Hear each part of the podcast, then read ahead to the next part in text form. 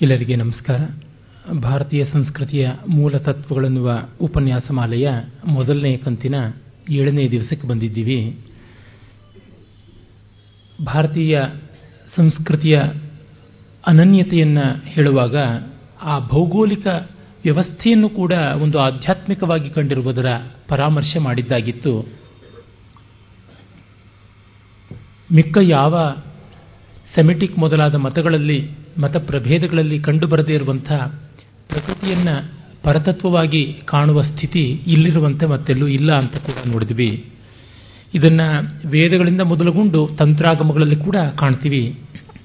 ವೇದದಲ್ಲಂತೂ ಮಾತಾ ಪೃಥಿವಿ ಅಂತ ಈ ಭೂಮಿಯನ್ನು ತಾಯಿ ಗೌರವಿಸ್ತಕ್ಕಂಥದ್ದು ಕಂಡು ಬರುತ್ತದೆ ಈ ಇಡೀ ಭಾರತವನ್ನೇ ಆ ಪರಮಾತ್ಮನ ಆವಾಸ ಅಂತ ಕಾಣುವ ಎಲ್ಲ ದರ್ಶನ ನೋಡ್ತೀವಿ. ತಂತ್ರಗಳಲ್ಲಿ ಕೂಡ ಹಾಗೆ ಕಾಣಿಸುತ್ತೆ. ನಮ್ಮಲ್ಲಿ ಅಶ್ವಕ್ರಾಂತ, ರಥಕ್ರಾಂತ ಮೊದಲಾದಂಥ ತಂತ್ರ ಭಾಗಗಳನ್ನು ಹೇಳುವಾಗ ಭಾರತದ ಬೇರೆ ಬೇರೆ ಪ್ರಾಂತಗಳಲ್ಲಿ ಬರುವಂಥದ್ದಾಗಿ ಅವುಗಳನ್ನು ಗೌರವಿಸ್ತೀವಿ.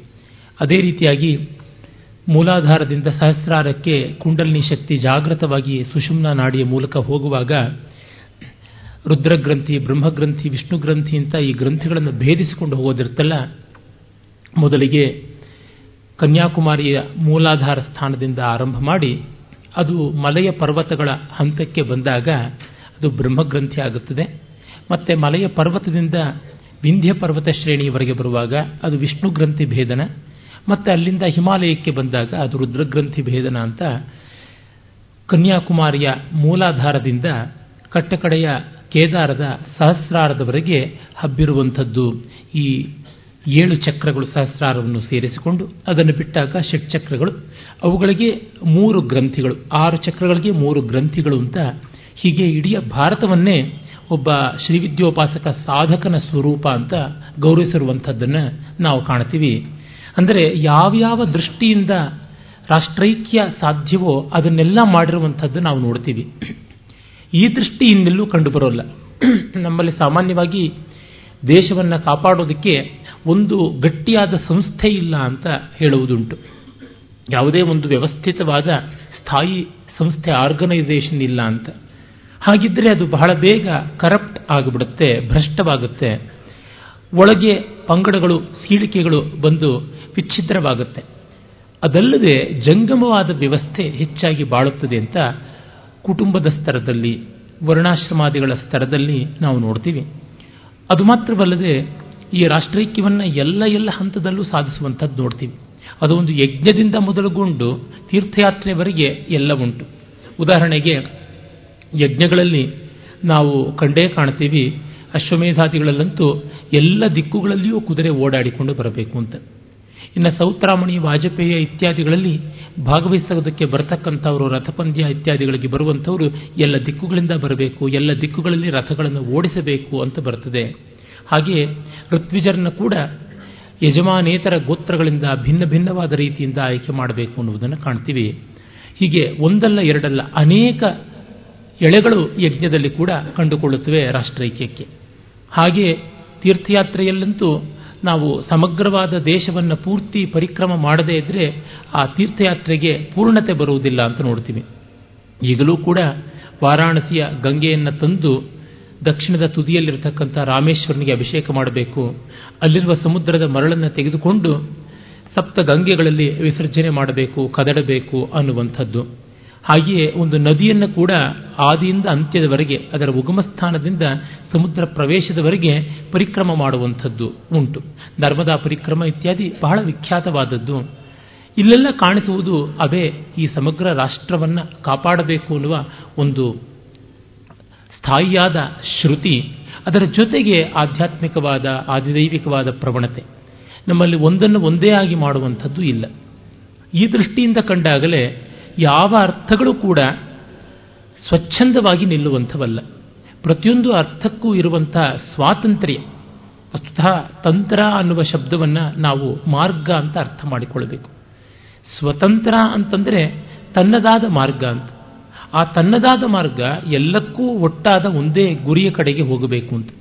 ಸ್ವಾತಂತ್ರ್ಯ ಪರಸ್ಪರ ರಕ್ಷಣೆಯಿಂದ, ಅರಿತುಕೊಳ್ಳುವಿಕೆಯಿಂದ, ಜವಾಬ್ದಾರಿಯಿಂದ ಬರುತ್ತದೆ. ಸ್ವಾಚ್ಛಂದ್ಯ ಹಾಗಾಗೋದಿಲ್ಲ. ಆ ಸ್ವಚ್ಛಂದ ಅನ್ನೋದಕ್ಕೂ ನಮ್ಮಲ್ಲಿ ಮೂಲತಃ ನೋಡಿದರೆ ಒಳ್ಳೆಯ ಅರ್ಥವೇ ಇದೆ. ಆದರೆ ಯಾವುದನ್ನ ಇಂಗ್ಲಿಷ್ನಲ್ಲಿ ಇರೆಸ್ಪಾನ್ಸಿಬಲ್ ಆದಂಥ ಫ್ರೀಡಮ್ ಅಂತ ಕರಿತೀವಿ ಕೇರ್ ಫ್ರೀ ಆಗಿರುವಂಥದ್ದು, ಅದಕ್ಕೆ ಸಂವಾದಿಯಾಗಿ ಯಾವ ಶಬ್ದವನ್ನೂ ಸಂಸ್ಕೃತದಲ್ಲಿ ಕೊಡೋಕ್ಕಾಗೋಲ್ಲ. ಛಂದ ಅನ್ನುವುದಕ್ಕೆ ಮನಸ್ಸಂಕಲ್ಪ ಅನ್ನುವ ಅರ್ಥ ಇದೆ.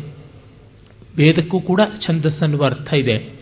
ಹಾಗಾಗಿ ಸ್ವಚ್ಛಂದ ಅನ್ನೋದು ಒಂದು ವಿಶೇಷವಾದ ಗೌರವನೀಯವಾದ ಶಬ್ದವೇ ಆಗ್ಬಿಡುತ್ತೆ. ಸ್ವೇಚ್ಛಾಚಾರ ಅಂತ ಕರೀಬೇಕು. ಅಲ್ಲೂ ಕೂಡ ಕಷ್ಟವಾಗುತ್ತೆ. ಯಾಕೆಂದರೆ ತನ್ನ ಇಚ್ಛೆಯ ಆಚಾರ ಅನ್ನುವಲ್ಲಿ ಒಂದು ವ್ಯವಸ್ಥೆ ಬಂದುಬಿಡುತ್ತೆ. ಹಾಗಾಗಿ ನಮ್ಮಲ್ಲಿ ಬೇಜವಾಬ್ದಾರಿ ಆದಂಥದ್ದು ಯಾವುದೂ ಇಲ್ಲ. ಬೇಜವಾಬ್ದಾರಿ ಎನ್ನುವಂಥ ಪರ್ಷಿಯನ್ ಮೂಲದ ಆ ಉರ್ದು ಶಬ್ದವೇ ಬಹಳ ಸರಿಯಾಗಿ ಇರುವಂಥದ್ದು ಇಲ್ಲಿಗೆ. ಆ ರೀತಿಯಾದ ಶಬ್ದ ನಮ್ಮ ಪರಂಪರೆಯಲ್ಲೇ ಕಾಣಿಸುವಂಥದ್ದಲ್ಲ. ಅಂದರೆ ಯಾವನು ಎಷ್ಟು ದೊಡ್ಡವನೇ ಆದರೂ ಕೂಡ ಅವನಿಗೆ ಒಂದು ಕಟ್ಟಲೆ, ಒಂದು ಬಾಧ್ಯತೆ ಇದೆ. ಅದನ್ನು ಅವನು ಬಂಧನ ಅಂತ ನೋಡುವುದಿಲ್ಲ. ಅದನ್ನು ಆತ್ಮವಿಸ್ತರಣದ ರೂಪವಾಗಿ ಲೋಕ ಜಿಗರ್ಕ್ಷ ಅಂತ ಕರಿತೀವಿ. ಲೋಕಾನುಗ್ರಹದ ಅನುಕಂಪೆಯಿಂದ ಮಾಡುವುದು. ಬೌದ್ಧಾದಿಗಳಲ್ಲಿ ಅದನ್ನು ಬೋಧಿಸತ್ವ ಪ್ರಜ್ಞಾ ಅಂತ ಕರೀತಾರೆ. ನಮ್ಮಲ್ಲಿ ಅದನ್ನು ಜೀವನ್ಮುಕ್ತನ ಲಕ್ಷಣ ಲೋಕಸಂಗ್ರಹ ರೂಪವಾದದ್ದು ಅಂತ ಕರಿತೀವಿ. ಹಾಗಾಗಿ ಯಾವುದನ್ನು ಪ್ರತ್ಯೇಕಿಸಿ ನೋಡೋಕ್ಕಾಗೋದಿಲ್ಲ. ಆ ಕಾರಣದಿಂದಲೇ ಅಧಿಭೂತವನ್ನು ಹೇಳುವಾಗ ಅಧ್ಯಾತ್ಮ ಬಂದುಬಿಡುತ್ತೆ, ಅಧ್ಯಾತ್ಮವನ್ನು ಹೇಳುವಾಗ ಅಧಿಯಜ್ಞ ಬಂದುಬಿಡುತ್ತೆ. ಒಂದನ್ನು ಒಂದು ಪ್ರಭಾವಿಸಿಕೊಂಡು ಬರುವುದನ್ನು ನಾವು ಕಂಡೇ ಕಾಣ್ತೀವಿ. ಈ ಹಿನ್ನೆಲೆಯಲ್ಲಿ ಭಾರತೀಯತೆಯನ್ನು ಅರ್ಥ ಮಾಡಿಕೊಳ್ಳಬೇಕು ಅಂದರೆ ಎಲ್ಲವೂ ಅರ್ಥವಾಗಿರಬೇಕು. ಅದು ಹೇಗೆ ಎಲ್ಲವನ್ನೂ ಅರ್ಥ ಮಾಡಿಕೊಳ್ಳೋದು? ಭಾರತೀಯತೆ ಒಂದನ್ನು ಅರ್ಥ ಮಾಡಿಕೊಂಡ್ರೆ ಎಲ್ಲವೂ ಅರ್ಥವಾಗುತ್ತದೆ ಅಂತ ಅದರ ಕರಾಲರಿ ಕೂಡ ಹೇಳಬೇಕು. ಯಸ್ಮಿನ್ನು ಖಲು ವಿಜ್ಞಾತೆ ಸರ್ವಮಿದಂ ವಿಜ್ಞಾತಂ ಭವತಿ ಎನ್ನುವ ಯಾವ ವೇದಾಂತ ವಾಕ್ಯ ಇದೆ, ಅದಿಲ್ಲಿ ಅನುಸಂಧೇಯ. ತುಂಬ ದೊಡ್ಡ ಕಷ್ಟ. ಎಷ್ಟೋ ಜನ ತರುಣರು, ಹಿರಿಯರು ಕೂಡ ಬಂದು ನನ್ನನ್ನು ಕೇಳ್ತಾ ಇರ್ತಾರೆ, ಎಲ್ಲಿಂದ ಆರಂಭಿಸಬೇಕು, ಹೇಗೆ ಹೋಗಬೇಕು, ಯಾವುದು ಸ್ಟಾರ್ಟಿಂಗ್ ಪಾಯಿಂಟ್ ಅಂತ. ವೃತ್ತದಲ್ಲಿ ಯಾವುದು ಆರಂಭ ಅಂತ ಹೇಳೋಣ. ಎಲ್ಲಿಂದಲೋ ಒಂದು ಕಡೆಯಿಂದ ಆರಂಭ ಮಾಡಬೇಕು. ಮತ್ತೆ ನೀವು ಸೇರಿಕೊಂಡ ಮೇಲೆ ಅದೇ ತನ್ನಂತೆ ನಡೆಸುತ್ತದೆ ಅಂತ. ಆರಂಭದಲ್ಲಿ ಒಂದಷ್ಟು ಗೊಂದಲ ಇರುತ್ತದೆ ಕನ್ಫ್ಯೂಷನ್ ಇರುತ್ತೆ, ಅದಕ್ಕೆ ಏನು ಮಾಡಬೇಕು ಅಂದರೆ ನಿರ್ಭರವಾದ ಶ್ರದ್ಧೆ ಪ್ರೀತಿಗಳಿಂದ ಮೈಗೂಡಿಸಿಕೊಳ್ಳೋದಕ್ಕೆ ನೋಡಬೇಕು. ಸಮರ್ಪಿತವಾದ ಭಾವದಿಂದ ಬಂದಾಗ ತೊಡಕಾಗೋದಿಲ್ಲ ಅಂತ. ಮತ್ತೆ ಇದನ್ನು ಮೈಗೂಡಿಸಿಕೊಳ್ಳೋದಕ್ಕೆ ಅತ್ಯಂತ ಸುಲಭವಾದ ಸಾಧನ ಅಂತ ನನಗನ್ಸುವುದು. ಮಹಾಭಾರತ ರಾಮಾಯಣಾದಿಗಳನ್ನು ಚೆನ್ನಾಗಿ ಸಂಗ್ರಹ ರೂಪದ ಅನುವಾದದಲ್ಲಿಯಾದರೂ ಮೊದಲಿಗೆ ಓದಿಕೊಳ್ಳಬೇಕು. ಕನ್ನಡದಲ್ಲಿ ಪುಣ್ಯವಶಾತ್ ನಮ್ಮ ಎ ಆರ್ ಕೃಷ್ಣಶಾಸ್ತ್ರಿಗಳ ವಚನ ಭಾರತವಾಗಲಿ, ಕುವೆಂಪು ಅವರ ಜನಪ್ರಿಯ ವಾಲ್ಮೀಕಿ ರಾಮಾಯಣ, ಅದೇ ರೀತಿ ರಂಗನಾಥ್ ಶರ್ಮಾ ಅವರು ಮಾಡಿರತಕ್ಕಂಥ ರಾಮಾಯಣ ಕಥಾ ಮಂಜರಿ, ಈ ಥರದ ಸುಲಭ ಸುಗ್ರಾಹ್ಯವಾದಂಥ ಪ್ರಾಮಾಣಿಕವಾದ ಗ್ರಂಥಗಳಿವೆ ರಾಮಾಯಣ ಮಹಾಭಾರತಗಳಿಗೆ. ಅದಾದ ಮೇಲೆ ಮಿಕ್ಕದ್ದನ್ನು ಓದಿಕೊಳ್ಳಬಹುದು. ಭಾಗವತದ ಬಗ್ಗೆ ಸರಸವಾಗಿ, ಸುಬೋಧವಾಗಿ ಉದಾರ ರಮ್ಯ ರೀತಿಯಿಂದ ಮಾಡುವಂಥದ್ದು ವಚನ ಭಾಗವತ ಅಂತ ತಸು ಶಾಮರಾಯರು ಮಾಡಿರುವಂಥ ಒಂದು ಸಂಗ್ರಹ ಇದೆ. ಇದು ಮೂರನ್ನು ಓದಿಕೊಂಡ್ರೆ ಸಾಮಾನ್ಯವಾಗಿ ಇತಿಹಾಸ, ಪುರಾಣಗಳ ಸ್ವರೂಪ ನಮಗೆ ಗೋಚರವಾಗುತ್ತೆ. ಆಮೇಲೆ ಮಿಕ್ಕ ಪುಸ್ತಕಗಳನ್ನು ಓದಿಕೊಳ್ಳಬಹುದು. ವೇದ ಇತ್ಯಾದಿಗಳ ಬಗ್ಗೆ ತಿಳ್ಕೊಳ್ಬೇಕು ಅಂತ ಆಸ್ಥೆ ಇದ್ದವರಿಗೆ ಆರಂಭದ ಗ್ರಂಥವಾಗಿ ನಮಗೆ ತುಂಬ ಪ್ರಯೋಜನಕ್ಕೆ ಬರುವುದು. ಬಹಳ ಒಳ್ಳೆ ಮಾಹಿತಿ ಕೊಟ್ಟಂಥದ್ದು ಡಾಕ್ಟರ್ ಎನ್ ಎಸ್ ಅನಂತರಂಗಾಚಾರ್ಯರು ಬರೆದಿರತಕ್ಕಂಥ ವೈದಿಕ ಸಾಹಿತ್ಯ ಚರಿತ್ರೆ ಎನ್ನುವ ಬಹಳ ಒಳ್ಳೆಯ ಪುಸ್ತಕ ಇದೆ. ಯಾವ ಪುಸ್ತಕವೂ ಪರಿಪೂರ್ಣವಲ್ಲ. ಜಗತ್ತೇ ಪರಿಪೂರ್ಣವಲ್ಲ ಅಂದರೆ ಪುಸ್ತಕ ಪರಿಪೂರ್ಣ ಹೇಗಾಗುತ್ತೆ? ಆದರೆ ಇಷ್ಟರ ಮಟ್ಟಿಗೆ ಅಸ್ಥಿಭಾರದಿಂದ ಮುಂದೆ ಹೋಗೋದಕ್ಕೆ ಸಾಧ್ಯ ಇದೆ. ಮೊದಲಿಗೆ ನಾನು ಹೇಳಿದಂತೆ ನಮ್ಮ ಎಸ್. ಶ್ರೀಕಂಠಶಾಸ್ತ್ರಿಗಳ ಭಾರತೀಯ ಸಂಸ್ಕೃತಿ ಅನ್ನುವ ಗ್ರಂಥ ಇದ್ದೇ ಇದೆ, ಮಾರ್ಗದರ್ಶಕವಾಗಿ. ಇಂಗ್ಲಿಷ್ನಲ್ಲಿ ಇನ್ನೂ ಅನೇಕ ಪುಸ್ತಕಗಳು ಸಿಗುತ್ತವೆ. ಕನ್ನಡದಲ್ಲೂ ಹತ್ತು ಹಲವಿವೆ ಆದರೆ ಇವುಗಳಿಂದ ಆರಂಭ ಮಾಡುವುದು ಒಳ್ಳೆಯದು. ಎಷ್ಟೋ ಬಾರಿ ಇಂಗ್ಲಿಷ್ನಲ್ಲಿ ಉತ್ಕೃಷ್ಟವಾದ ಪುಸ್ತಕ ನಮಗೆ ಸಿಗದೆ ಹೋಗಬಹುದು. ಕನ್ನಡದಲ್ಲಿ ಅದರ ಸಂಗ್ರಹವಾಗಿ ಸಾರವತ್ತಾದಂಥ ಪುಸ್ತಕ ಇರುವಂತಹ ಸಾಧ್ಯತೆ ಉಂಟು. ಒಟ್ಟಿನಲ್ಲಿ ಎಲ್ಲಿಂದ ಆರಂಭ ಮಾಡಬೇಕು ಅಂತ ಇರೋರಿಗೆ ಹಿಂದೆ ಯಾವುದಾದ್ರೂ ಒಂದು ಒಳ್ಳೆ ಈ ಥರದ ಪುಸ್ತಕ ಇಟ್ಕೊಂಡು ಆರಂಭಿಸಿ ಇನ್ನು ನಡುವಿನಲ್ಲಿ ಇರತಕ್ಕಂಥವರಿಗೆ ಹೇಳದೇ ಬೇಕಾಗಿಲ್ಲ. ಆಯಾ ಪುಸ್ತಕಗಳ ಬಿಬ್ಲೋಗ್ರಫಿ ಗ್ರಂಥರಣವನ್ನು ನೋಡಿದರೆ ಗೊತ್ತಾಗುತ್ತದೆ, ಎಲ್ಲಿಗೆ ಹೋಗಬೇಕು ಅಂತ ನಮಗದೇ ದಾರಿ ತೋರಿಸುತ್ತದೆ. ಮಾರ್ಗಸ್ಥೋ ನಾವಸೀದತಿ ಅನ್ನುವುದು ನಮ್ಮ ಪರಂಪರೆಯ ಮಾತು. ಹಾದಿಯಲ್ಲಿ ಇದ್ದವನು ಹಾದಿ ಬಿಟ್ಟು ಹೋಗೋಲ್ಲ, ಅವನಿಗೆ ಅಳಿವಿಲ್ಲ ಅನ್ಯಾಯವಾಗುವುದಿಲ್ಲ ಭಾರತೀಯ ವಿದ್ಯೆಗಳನ್ನು ಅರ್ಥ ಮಾಡಿಕೊಂಡಾಗಲೇ ಭಾರತೀಯ ಸಂಸ್ಕೃತಿಯ ಭಾವ ಅರ್ಥವಾಗುತ್ತದೆ. ವಿದ್ಯಾ ಅನ್ನುವುದು ನಮಗೆ ಗೊತ್ತಿರುವಂತೆ ವಿದ್ ಧಾತುವಿನಿಂದ ಬಂದಂಥ ಶಬ್ದ. ಪ್ರಧಾನವಾಗಿ ಜ್ಞಾನಾರ್ಥಕವಾದದ್ದು. ಈ ವಿದ್ಯೆ, ಇದು ಅದು ಅಂತಿಲ್ಲ ಎಲ್ಲವನ್ನೂ ವಿದ್ಯೆ ಅಂತ ಗೌರವಿಸಿದ್ದಾರೆ ನಮ್ಮಲ್ಲಿ. ಹಾಗಾಗಿಯೇ ಪ್ರತಿಯೊಂದಕ್ಕೂ ಶಾಸ್ತ್ರತ್ವವನ್ನು ಕಲ್ಪಿಸಬೇಕು ಅಂತ ನೋಡ್ತಾರೆ. ಅದರಿಂದ ಎಷ್ಟೋ ಬಾರಿ ಪೆಡ್ಯಾಂಟಿಕ್ ಪೆಡಸು ಮತ್ತು ವೈದುಷ್ಯಪೂರ್ಣವಾದ ಆಡಂಬರ ಅಂತ ಅನಿಸುವ ಅಪಪ್ರಥೆಗೊಳಗಾಗುವುದುಂಟು. ಆದರೆ ಯಾವುದನ್ನು ಒಂದು ಸೈನ್ಸ್ ಮಟ್ಟಕ್ಕೆ ತೆಗೆದುಕೊಂಡು ಹೋಗದೆ ಅದನ್ನು ಕಲಿಸುವುದಾಗಲಿ, ಆ ಪರಂಪರೆಯನ್ನು ಮುಂದುವರಿಸುವುದಾಗಲಿ ಕಷ್ಟ ಅಂತ ಪ್ರತಿಯೊಂದಕ್ಕೂ ಆ ವ್ಯವಸ್ಥೆಯನ್ನು ಮಾಡಿದ್ದಾರೆ. ಹೀಗಾಗಿ ಭಾರತೀಯ ಸಂಸ್ಕೃತಿಯ ಅಧ್ಯೇತೃಗಳಿಗೆ ಮೊದಲಿಗೆ ಬೇಕಾದದ್ದು ಅಷ್ಟಾದಶ ವಿದ್ಯಾಸ್ಥಾನಗಳ ಒಂದು ಅರಿವು ಬೇಕು. ಈ ಅಷ್ಟಾದಶ ವಿದ್ಯಾಸ್ಥಾನಗಳನ್ನು ಮತ್ತೆ ಅದರ ಇನ್ನೊಂದು ರೂಪವಾಗಿ ನಾವು ನೋಡುವಂಥ ಚತುರ್ದಶ ವಿದ್ಯಾಸ್ಥಾನಗಳನ್ನು ಅಥವಾ ನಾಲ್ಕು ವಿದ್ಯಾ ಸಮುದ್ದೇಶಗಳು ಅಂತ ಯಾವುದನ್ನು ಕೌಟಿಲ್ಯ ಹೇಳ್ತಾನೆ. ಆಮೇಲೆ ವಾತ್ಸ್ಯಾಯನಾದಿಗಳು ಹೇಳ್ತಕ್ಕಂಥ ಕಲಾ ಪ್ರಕಾರಗಳು, ಅರವತ್ನಾಲ್ಕು ಕಲೆಗಳು. ಇವುಗಳ ಒಂದು ಸ್ಥೂಲವಾದಾದರೂ ಚಿತ್ರ ನಮ್ಮ ಮನಸ್ಸಿನಲ್ಲಿ ಇಲ್ಲದೇ ಇದ್ದರೆ ಭಾರತೀಯ ಸಂಸ್ಕೃತಿಯ ಅಧ್ಯಯನ ಪರಿಪೂರ್ಣವಾಗೋಲ್ಲ. ಅದಕ್ಕಾಗಿ ಮೊದಲಿಗೆ ಚತಸ್ರ ವಿದ್ಯಾ ಅಂತ ಕೌಟಿಲ್ಯ ಹೇಳೋದನ್ನು ನೋಡೋಣ. ವಿದ್ಯೆಗಳು ನಾಲ್ಕು ಅಂತ. ಪರಮಾರ್ಥದಲ್ಲಿ ವಿಷ್ಣು ಪುರಾಣ ಹೇಳುವಂತೆ, ಯಾ ವಿದ್ಯಾ ಸಾ ವಿಮುಕ್ತಯೇ ಯಾವುದು ನಮಗೆ ಬಿಡುಗಡೆಯನ್ನು ಕೊಡುತ್ತದೆಯೋ, ಮೋಕ್ಷವನ್ನು ಕೊಡುತ್ತದೆಯೋ ಅದು ವಿದ್ಯೆ. ಮಿಕ್ಕದ್ದು ವಿದ್ಯೆ ಅಲ್ಲ. ಎಲ್ಲವೂ ಕೊಡಬಲ್ಲದು. ಅದು ಅಲ್ಲಿರುವ ಸ್ವಾರಸ್ಯ. ನಿಜವೇ, ಮುಂಡಕೋಪನಿಷತ್ತಿನಲ್ಲಿ ಪರ ಮತ್ತು ಅಪರ ಅಂತ ಎರಡು ಬಗೆಯ ವಿದ್ಯೆಗಳುಂಟು ಪರವಿದ್ಯೆ ಮಾತ್ರ ಮೋಕ್ಷದಾಯಕ, ಅಪರವಿದ್ಯೆ ಅಲ್ಲ ಅಂತ. ಆದರೆ ಪರವಿದ್ಯೆಯನ್ನು ಕೂಡ ಅಪರವಿದ್ಯೆಯಂತೆ ನೋಡೋದಕ್ಕೆ ಸಾಧ್ಯ ಇದೆ. ಅಸಾಧುವಾದರೂ ಅದನ್ನು ಎಷ್ಟೋ ಜನ ಮಾಡಿದ್ದಾರೆ. ತತ್ವವನ್ನು ತತ್ವವಾಗಿ ನೋಡದೆ ಅದನ್ನೊಂದು ವ್ಯವಹಾರದ ಮಾರ್ಗ ಅಂತ ಮಾಡಿಕೊಂಡಾಗ ಹೊರಟು ಹೋಗ್ಬಿಡುತ್ತೆ. ಕನ್ನಡಿಯಲ್ಲಿ ಮುಖ ನೋಡಿಕೊಳ್ಳಬಹುದು ಅಂತ ಇದೆ. ಮುಖವನ್ನೇ ನೋಡಿಕೊಳ್ಳದೆ ಅಟ್ಟದ ಮೇಲೆ ಅದನ್ನಿಟ್ಟರೆ ಕನ್ನಡಿಯ ಪ್ರಯೋಜನ ಏನು? ಹಾಗೆ ಯಾವ ವಿದ್ಯೆಯನ್ನು ಕೂಡ ಅದು ಪ್ರಯೋಜನಕ್ಕೆ ಬರುವಂತೆ ಮಾಡಿಕೊಳ್ಳುವ ಸಂಭವನೀಯತೆ ಇದ್ದೇ ಇದೆ. ಆ ಕಾರಣ ಎಲ್ಲ ವಿದ್ಯೆಗಳಲ್ಲಿಯೂ ಪರಮಾರ್ಥ ಸಾಧಿಸಬಹುದು ಅನ್ನೋದು ತತ್ವ. ಆದರೆ ಸಾಮಾನ್ಯವಾಗಿ ಲೋಕದ ವಿವೇಕ ಪರಿಜ್ಞಾನದಿಂದ ಗೋಚರವಾಗುವಂತೆ ಪರವಿದ್ಯೆ ಅಂತ ಹೆಸರಿಸಲ್ಪಟ್ಟದ್ರಿಂದ ನೇರವಾಗಿ ಗೋಚರವಾಗುತ್ತೆ. ಕಬ್ಬಿನಲ್ಲೂ ಸಹ ಸಕ್ಕರೆಯ ಅಂಶ ಇದೆ. ಆದರೆ ಸಕ್ಕರೆಯಲ್ಲಿ ಅದು ಹೆಪ್ಪುಗಟ್ಟಿರುವಂಥ ಸ್ಥಿತಿಯಲ್ಲಿದೆ. ಅದರಿಂದ ನೇರವಾಗಿ ಸಕ್ಕರೆಗೆ ಹೋದಾಗ ಸವಿ ಹೆಚ್ಚು. ಇಲ್ಲ, ನಾನು ಕಬ್ಬನ್ನು ಬೆಳೆದು ಕಬ್ಬಿನ ಜಲ್ಲೆಯನ್ನು ಕತ್ತರಿಸಿ ಅದನ್ನು ಜಗಿದು ರಸವನ್ನು ಆಸ್ವಾದಿಸ್ತೀನಿ ಅಂದರೆ ಒಳ್ಳೆಯದು.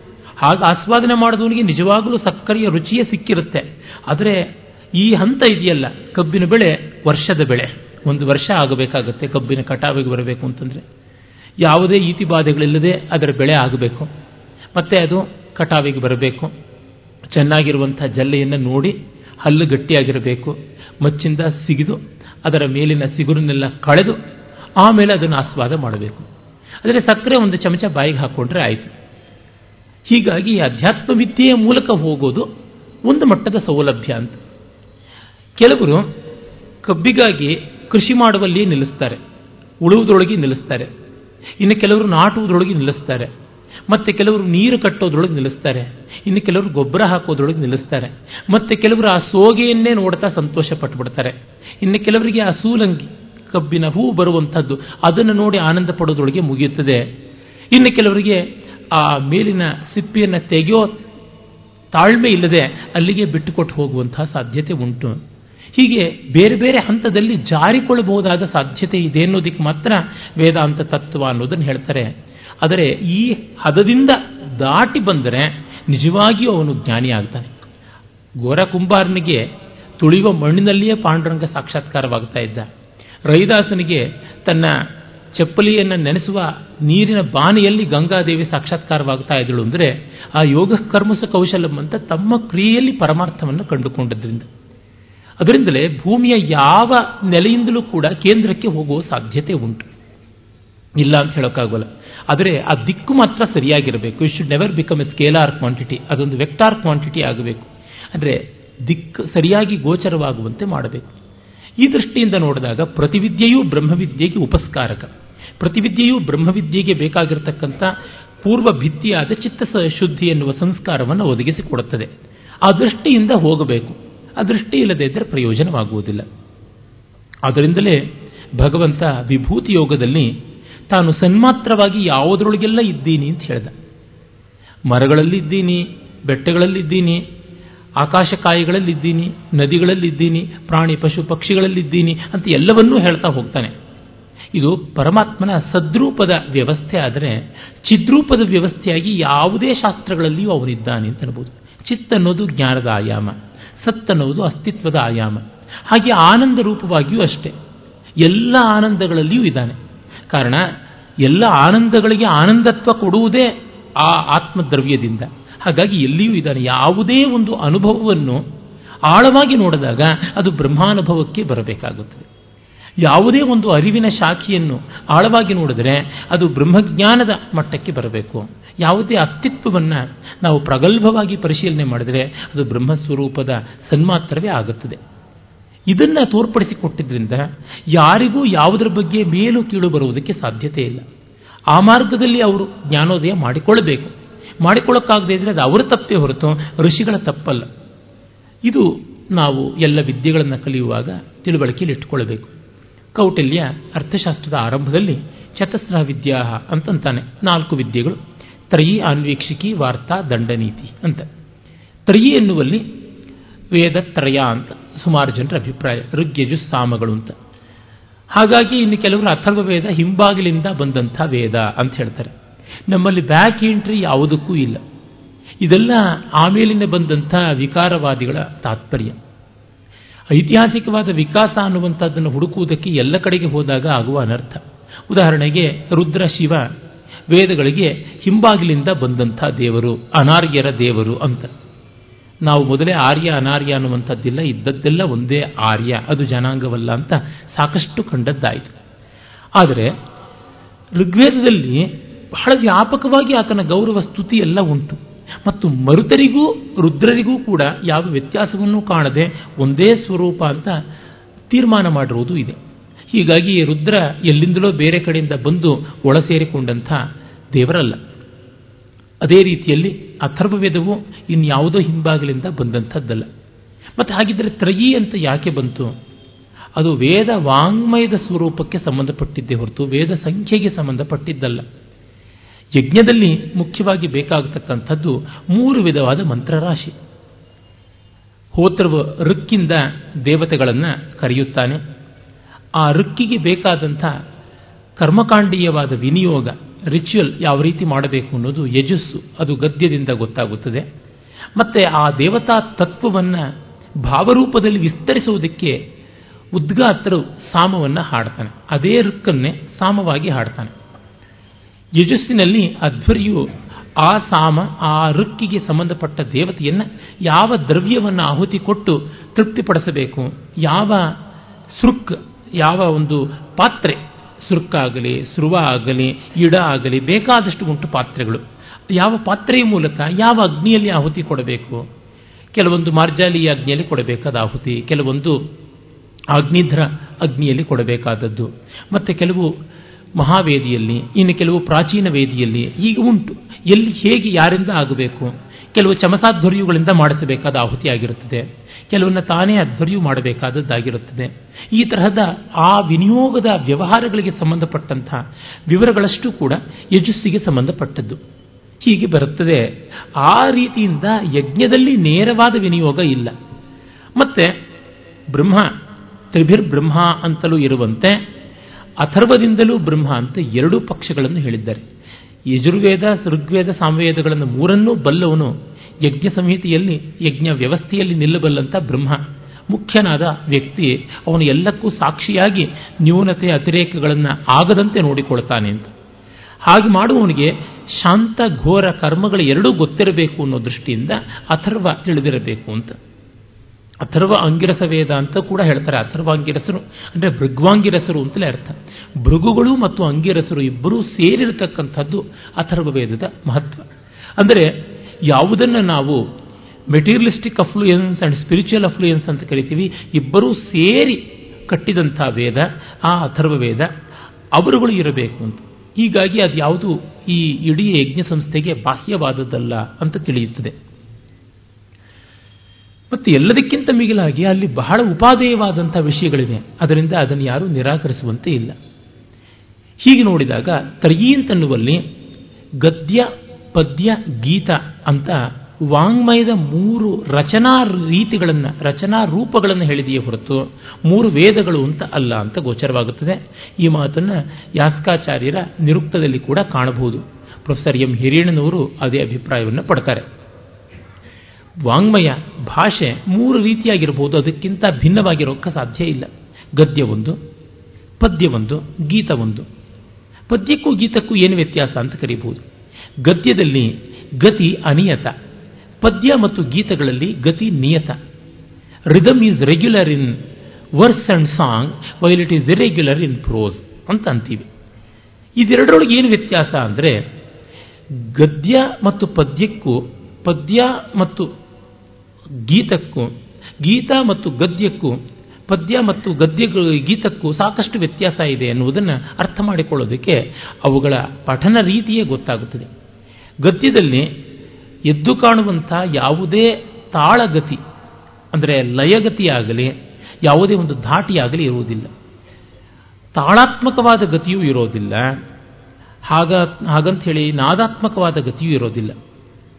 ಅಂದರೆ ಲಯರಹಿತವಾದ, ಲಯಸಹಿತವಾದ ಯಾವುದೇ ರೀತಿಯಾದ ನಿಯತಗತಿ ಗದ್ಯದಲ್ಲಿ ಇರೋಲ್ಲ ಇನ್ನು ಪದ್ಯದಲ್ಲಿ ಲಯರಹಿತವಾದಂಥ ಗತಿ ಇರುತ್ತದೆ. ಅಂದರೆ ತಾಳಕ್ಕೆ ಸಿಕ್ಕದ, ಆದರೆ ಶ್ರವಣ ಮನೋಹರವಾದ, ನಿಯತವಾದ ಒಂದು ಗತಿ ಇರುತ್ತೆ. ಗೀತದಲ್ಲಿ ತಾಳಕ್ಕೆ ಸಿಕ್ಕುವಂತಹ ನಿಯತವಾದ, ಶ್ರವಣ ಮನೋಹರವಾದ ಗತಿ ಇರುತ್ತೆ. ಒಂದಕ್ಕಿಂತ ಮತ್ತೊಂದು ಕನ್ಸ್ಟ್ರೈಂಟೆಡ್ ಆಗ್ತಾ ಬರುತ್ತೆ. ಅದನ್ನು ನಾವು ಗಮನಿಸಬೇಕು. ಉದಾಹರಣೆಗೆ, ಈಗ ಗದ್ಯದಲ್ಲಿ ಯಾವುದೋ ಒಂದು ಭಾಗ ಬಂದರೆ, ಯಜುರ್ವೇದದ ಒಂದು ಪಂಕ್ತಿಯನ್ನೇ ತೆಗೆದುಕೊಂಡ್ರೆ ನಿಮಗೆ ಗೊತ್ತಾಗುತ್ತದೆ. ಬಹಳ ಸುಲಭವಾಗಿ ಅದನ್ನು ತಿಳ್ಕೊಳ್ಳಬಹುದು ರುದ್ರಾಧ್ಯಾಯದಲ್ಲಿ ಬರುವಂಥ ಯಾವುದೇ ಒಂದು ಮಾತನ್ನು ತೆಗೆದುಕೊಂಡ್ರೆ ನಮಗೆ ಗೊತ್ತಾಗುತ್ತೆ. ನಮ್ಮ ಸದಸೆ ಸದಸಸ್ಪತೆಯೇ ಅಂತ ಹೇಳುವಾಗಲೇ, ಅಥವಾ ವೃಕ್ಷೇಭ್ಯೋ ಹರಿಕೇಶೇಭ್ಯೋ ಅಂತನ್ನುವಾಗಲೇ ನಮಗೆ ಕಾಣಿಸುವುದು ಪೂರ್ತಿ ಗದ್ಯ. ಅದೇ ಪದ್ಯವಾಗಿ ತೆಗೆದುಕೊಂಡಾಗ ಋಗ್ವೇದದ ಯಾವುದಾದರೂ ಒಂದು ತೆಗೆದುಕೊಳ್ಳಬಹುದು. ಬಹಳ ಸುಲಭವಾಗಿರುವಂಥ ಗಾಯತ್ರಿ ಛಂದಸ್ಸನ್ನೇ ತೆಗೆದುಕೊಂಡ್ರೆ ನಮಗೆ ಗೊತ್ತಾಗುತ್ತದೆ. ಅಜ್ಞ ಆಯಾಹಿ ವೀತಯೇ ಗೃಣಾನೋ ಹವ್ಯದಾತಯೇ ಅನ್ನುವಲ್ಲಿ ಅಜ್ಞ ಆಯಾಹಿ ವೀತಯ, ಅಜ್ಞ ಆಯಾಹಿ ವೀತಯೇ ಗೃಣಾನೋ ಹವ್ಯದಾತಯೇ ಅಂತ ಎಂಟೆಂಟು ಅಕ್ಷರಗಳಿಗೆ ಸಿಗುವಂಥ ಒಂದು ನಿಯತವಾದ ಗತಿ ಸೌಂದರ್ಯ ಇದೆ. ಆದರೆ ಅದನ್ನು ತಾಳ ಇಟ್ಟುಕೊಂಡು ಹಾಡೋಕ್ಕಾಗೋದಿಲ್ಲ. ಅಂದರೆ ಸಾಮದಲ್ಲಿ ತಾಳಕ್ಕೂ ಬರಬಲ್ಲಂಥ ಗೇಯ ಮಾರ್ಗದ ಒಂದು ವ್ಯವಸ್ಥೆ ಉಂಟು. ಆದರೆ ಇವತ್ತು ತಾಳದಲ್ಲಿ ಇರುವಂತೆ ಸಾಮ ಇಲ್ಲವಲ್ಲ ಅಂತಂದರೆ ಆ ಶಾಖೆ ಲುಪ್ತವಾಗಿದೆ ಅಂತ ನಮಗೆ ಗೋಚರವಾಗುತ್ತೆ. ತಲವಕಾರ ಶಾಖೆ ಅಂತ ಒಂದಿತ್ತು. ಅದು ತಲವಕಾರ, ತಲ ಅವಕಾರ, ತಲ ತಲದಿಂದ ಬಂದದ್ದು ತಾಳ. ತಾಳ ಹಾಕಿಕೊಂಡು ಹೇಳಬಹುದಾದ ಅನುಕೂಲತೆ ಇದ್ದದ್ದು ಹೋಗಿತ್ತು ಅಂತ ಗೊತ್ತಾಗುತ್ತೆ. ಆ ಥರದ್ದೊಂದು ಮತ್ತು ಇನ್ನೊಂದೇನೆಂದರೆ ಪದ್ಯದಲ್ಲಿ ಸ್ತೋಭಗಳು ಅಂತ ಇರೋದಿಲ್ಲ. ಅಂದರೆ ಅರ್ಥಹೀನವಾದ, ಆದರೆ ಶ್ರವಣ ಮಧುರವಾದಂಥ ಕೆಲವೊಂದು ಮಾತುಗಳು ಇರೋಲ್ಲ. ಆದರೆ ಗೀತದಲ್ಲಿ ಅವು ಇರುತ್ತವೆ. ಉದಾಹರಣೆಗೆ ಸಂಗೀತದಲ್ಲಿ ತರ ನಿನ ನಾ ನೋಮ್ ತೋಮ್ ಅನ್ನುವಂಥದ್ದಕ್ಕೆ ಯಾವ ಅರ್ಥವೂ ಇಲ್ಲ. ಆದರೆ ಆ ಅರ್ಥ ಇಲ್ಲದೇ ಇದ್ರೂ ನಾದ ಉಂಟು. ಸಾಮದಲ್ಲಿ ಕೂಡ ಅದೇ ರೀತಿಯಲ್ಲಿ ಹಾ ಊಹಾ ಮೊದಲಾದಂಥವು ಯಾವುದು ಉಂಟು? ಅವೆಲ್ಲ ಸ್ತೋಭಗಳು. ಅವುಗಳಿಗೆ ಅರ್ಥ ಇಲ್ಲದೇ ಇದ್ದರೂ ನಾದ ಸೌಂದರ್ಯ ಇದೆ. ಹೀಗೆ ಗೀತಕ್ಕೂ ಮತ್ತು ಪದ್ಯಕ್ಕೂ ವ್ಯತ್ಯಾಸ ಉಂಟು. ಆ ದೃಷ್ಟಿಯಿಂದ ವಾಂಗ್ಮಯ ಮೂರೇ ತರಹ. ನಾಟಕ ಅಂತ ಇಲ್ಲವೇ ಅಂತ ಕರೆದರೆ ನಾಟಕದಲ್ಲಿ ಏನಿರುತ್ತೆ? ಗದ್ಯದ ಸಂಭಾಷಣೆ ಇದೆ ಡೈಲಾಗ್ ಇದೆ. ಬೇಕು ಅಂದರೆ ಪದ್ಯದ್ದು ಸೇರಿಸ್ಕೊಳ್ಬಹುದು ಮಧ್ಯ ಹಾಡನ್ನು ಸೇರಿಸ್ಕೊಳ್ಬಹುದು, ಅಲ್ಲಿಂದ ಹಾಗೆ ಬಂತು. ಚಂಪು ಅಂತಂದರೆ ಗದ್ಯ ಪದ್ಯಗಳ ಬೆರಕೆ ಅಂತ ಅನ್ಬೋದು. ನೀವು ಕಥೆ ಕಾದಂಬರಿ ಮೊದಲಾದವು ಹೇಳಿದರೆ ಅದು ವಸ್ತು ಸಂಯೋಜನೆಗೆ ಸಂಬಂಧಪಟ್ಟಿದ್ದೇ ಹೊರತು ಭಾಷಾ ಸಂಯೋಜನೆಗೆ ಸಂಬಂಧಪಟ್ಟಿದ್ದಲ್ಲ. ಭಾಷೆಯನ್ನ ಗದ್ಯ, ಪದ್ಯ, ಗೀತವಲ್ಲದೆ ಇನ್ನು ನಾಲ್ಕನೆಯ ರೀತಿಯಲ್ಲಿ ಊಹೆ ಮಾಡಿಕೊಳ್ಳೋಕ್ಕೂ ಸಾಧ್ಯ ಇಲ್ಲ. ಆ ದೃಷ್ಟಿಯಿಂದ ತ್ರಯಿ ಅಂತ ಕರೆದಿರುವಂಥದ್ದು ಅಂತ ಗೋಚರವಾಗುತ್ತೆ. ಮತ್ತು ಈ ತ್ರಯಿಯಲ್ಲಿ ನಮ್ಮ ಇಡೀ ತತ್ವನಿಶ್ಚಯ ಉಳಿದಿರುವಂಥದ್ದು. ಅಥರ್ವವೇದದಲ್ಲಿ ಋಕ್ಕು ಇದೆ, ಯಜಸ್ಸು ಇದೆ. ಯಜಸ್ಸು ಅಂದರೆ ಗದ್ಯ. ಅಥರ್ವವೇದದಲ್ಲಿ ಎಂಬತ್ತಕ್ಕೂ ಹೆಚ್ಚು ಸೂಕ್ತಗಳು ಗದ್ಯ ರೂಪದಲ್ಲಿರುವಂಥದ್ದು. ಮತ್ತು ಇನ್ನು ನಮಗೆ ಇರುವಂಥ ಒಟ್ಟು ಐದು ಸಾವಿರದ ಒಂಬೈನೂರ ಎಂಬತ್ತೇಳು ಮಂತ್ರಗಳಲ್ಲಿ ಈ ಎಂಬತ್ತು ಸೂಕ್ತಗಳನ್ನು ಬಿಟ್ಟರೆ ಉಳಿದವೆಲ್ಲವೂ ಕೂಡ ಪದ್ಯಾತ್ಮಕ, ಋಗಾತ್ಮಕ, ಅಂದರೆ ಛಂದೋಬದ್ಧವಾದದ್ದು ಅಂತ. ಅಥರ್ವದಲ್ಲಿ ಎರಡೂ ಕಾಣಿಸಿಕೊಳ್ಳುತ್ತದೆ. ಇನ್ನು ಶುಕ್ಲಯಜುರ್ವೇದದಲ್ಲಿ ಸಂಪೂರ್ಣವಾಗಿ ಪದ್ಯವೇ ಇದೆ. ಋಕ್ ಮಾತ್ರ ಉಂಟು. ಯಜುರ್ವೇದ, ಅಂದರೆ ಕೃಷ್ಣ ಯಜುರ್ವೇದದಲ್ಲಿ ಗದ್ಯ ಪದ್ಯ ಎರಡೂ ಬೆರಕಿಯಾಗಿದೆ. ಋಗ್ವೇದದಲ್ಲಿ ಕೇವಲ ಪದ್ಯ ಮಾತ್ರ ಉಂಟು. ಹೀಗೆ ಮೂರು ರೀತಿಯಾಗಿ ವಾಂಗ್ಮಯ ಇದೆ ಅಂತ ನಮಗೆ ತಿಳಿಯುತ್ತದೆ. ಇದೆಲ್ಲವನ್ನು ಉಪಲಕ್ಷಣವಾಗಿ ತೆಗೆದುಕೊಂಡು ತ್ರಯಿ ಅಂತ ಕರೆದಿದ್ದಾನೆ. ಅದರ ತಾತ್ಪರ್ಯ ನೋಡಿದ್ರೆ ನಮಗೆ ಗೊತ್ತಾಗುತ್ತೆ, ತ್ರಯಿ ಅಂದರೆ ಪಾರಂಪರಿಕವಾದ ಜ್ಞಾನ. All that knowledge inherited from time immemorial ಅನಂತ ಕಾಲದಲ್ಲಿ ಎಲ್ಲಿಂದಲೋ ಬಂದಂಥ ಮಹಾಜ್ಞಾನ ರಾಶಿ ಅದನ್ನು ತ್ರಯಿ ಅಂತ ತೆಗೆದುಕೊಳ್ಳಬಹುದು. ದೊಡ್ಡವರ ಮಾತು ಅಂತ ಅಲ್ಲಿಗೆ ತಾತ್ಪರ್ಯ ಬರುತ್ತದೆ. ಆಮೇಲೆ ಇರುವುದು ಆನ್ವೀಕ್ಷಿಕಿ. ಪ್ರದೀಪ ಸರ್ವ ವಿದ್ಯಾನಾಮ್ ಅಂತಲೇ ಹೇಳ್ತಾನೆ, ಎಲ್ಲ ವಿದ್ಯೆಗಳ ಬೆಳಕದು ಅಂತ. ನಮ್ಮ ಸ್ವಂತ ಬುದ್ಧಿಯನ್ನು ಮಾಡಿದ ವಿವೇಚನೆ. ಎಷ್ಟೇ ಪಾರಂಪರಿಕವಾದ ಜ್ಞಾನ ಇದ್ದರೂ ನಮ್ಮ ಸ್ವಂತ ಬುದ್ಧಿ ಕೆಲಸ ಮಾಡದೇ ಇದ್ದರೆ ಪ್ರಯೋಜನವಿಲ್ಲ. ಅದಕ್ಕೆ ಹೆಚ್ಚಿನ ಬೆಲೆ ಉಂಟು. ಮನುಸ್ಮೃತಿಯನ್ನು ನೋಡಿದ್ರೂ ಗೊತ್ತಾಗುತ್ತದೆ. ಆರ್ಷಧರ್ಮೋಪದೇಶಂಚ, ವೇದಶಾಸ್ತ್ರಾವಿರೋಧಿನ ಎಸ್ ತರ್ಕೇಣ ಅನುಸಂಧತ್ತೆ, ಸ ಧರ್ಮಂ ವೇದನೇತರ. ಅನ್ನುವಲ್ಲಿ ತರ್ಕೇಣ ತರ್ಕ. ತರ್ಕ ಅನ್ನುವುದನ್ನೊಂದು ಪ್ರತ್ಯೇಕ ಶಾಸ್ತ್ರ ಅಂತ ಆಮೇಲೆ, ಆ ಶಾಸ್ತ್ರ ಮಾಡೋಕ್ಕೆ ಮುಂಚೆ ಆ ಶಾಸ್ತ್ರೀಯವಾಗುವಂಥ ಮನಸ್ಸಿತ್ತಲ್ಲ, ಆ ವ್ಯವಸ್ಥೆ ಇತ್ತಲ್ಲ. ಯುಕ್ತಿ ಪ್ರತ್ಯುಕ್ತಿಗಳನ್ನು ಹೂಡುವಂತಹ ಬುದ್ಧಿಶಕ್ತಿ, ಅದು ದೊಡ್ಡದು. ಅದನ್ನು ನಾವು ಆನ್ವೀಕ್ಷಕಿ ಅಂತ ಕರಿತೀವಿ. ಆಮೇಲೆ ನಾವು ನೋಡುವುದು ವಾರ್ತಾ. ವೃತ್ತಿಗೆ ಸಂಬಂಧಪಟ್ಟದ್ದು ವಾರ್ತೆ. ಯಾವುದೆಲ್ಲ ಬದುಕಿಗೆ ಅನುಕೂಲವಾಗುತ್ತದೆಯೋ, ಲೌಕಿಕವಾದದ್ದೆಲ್ಲವನ್ನೂ ಕೂಡ ವಾರ್ತಾ ಅಂತ ಕರೆದುಬಿಟ್ಟು, ಸಂತೋಷ ಕೊಡತಕ್ಕಂತಹ ಕೇವಲ ಸಾಧನಗಳಾದ ಸಂಗೀತ, ನೃತ್ಯಾದಿಗಳಿಂದ ಹೊಟ್ಟೆಪಾಡಿಗೆ ಅನುಕೂಲವಾಗುವಂಥ ಕೃಷಿ, ಗೋರಕ್ಷಾ, ವಾಣಿಜ್ಯ, ಎಲ್ಲ ವಹಿವಾಟುಗಳನ್ನು ನಾವು ವಾರ್ತಾ ಅಂತ ಕರೆದುಬಿಟ್ವಿ. ಅದರೊಳಗಷ್ಟು ಬರ್ತದೆ. ಆಮೇಲೆ ದಂಡನೀತಿ. ದಂಡನೀತಿ ನೇರವಾಗಿ ಪ್ರೊಡಕ್ಟಿವ್ ಅಲ್ಲ. Administration is never directly productive ಆದರೆ ಅದರ ಮೂಲಕವಾಗಿ ಎಲ್ಲಕ್ಕೆ ಒಂದು ವ್ಯವಸ್ಥೆ ಬರುತ್ತದೆ.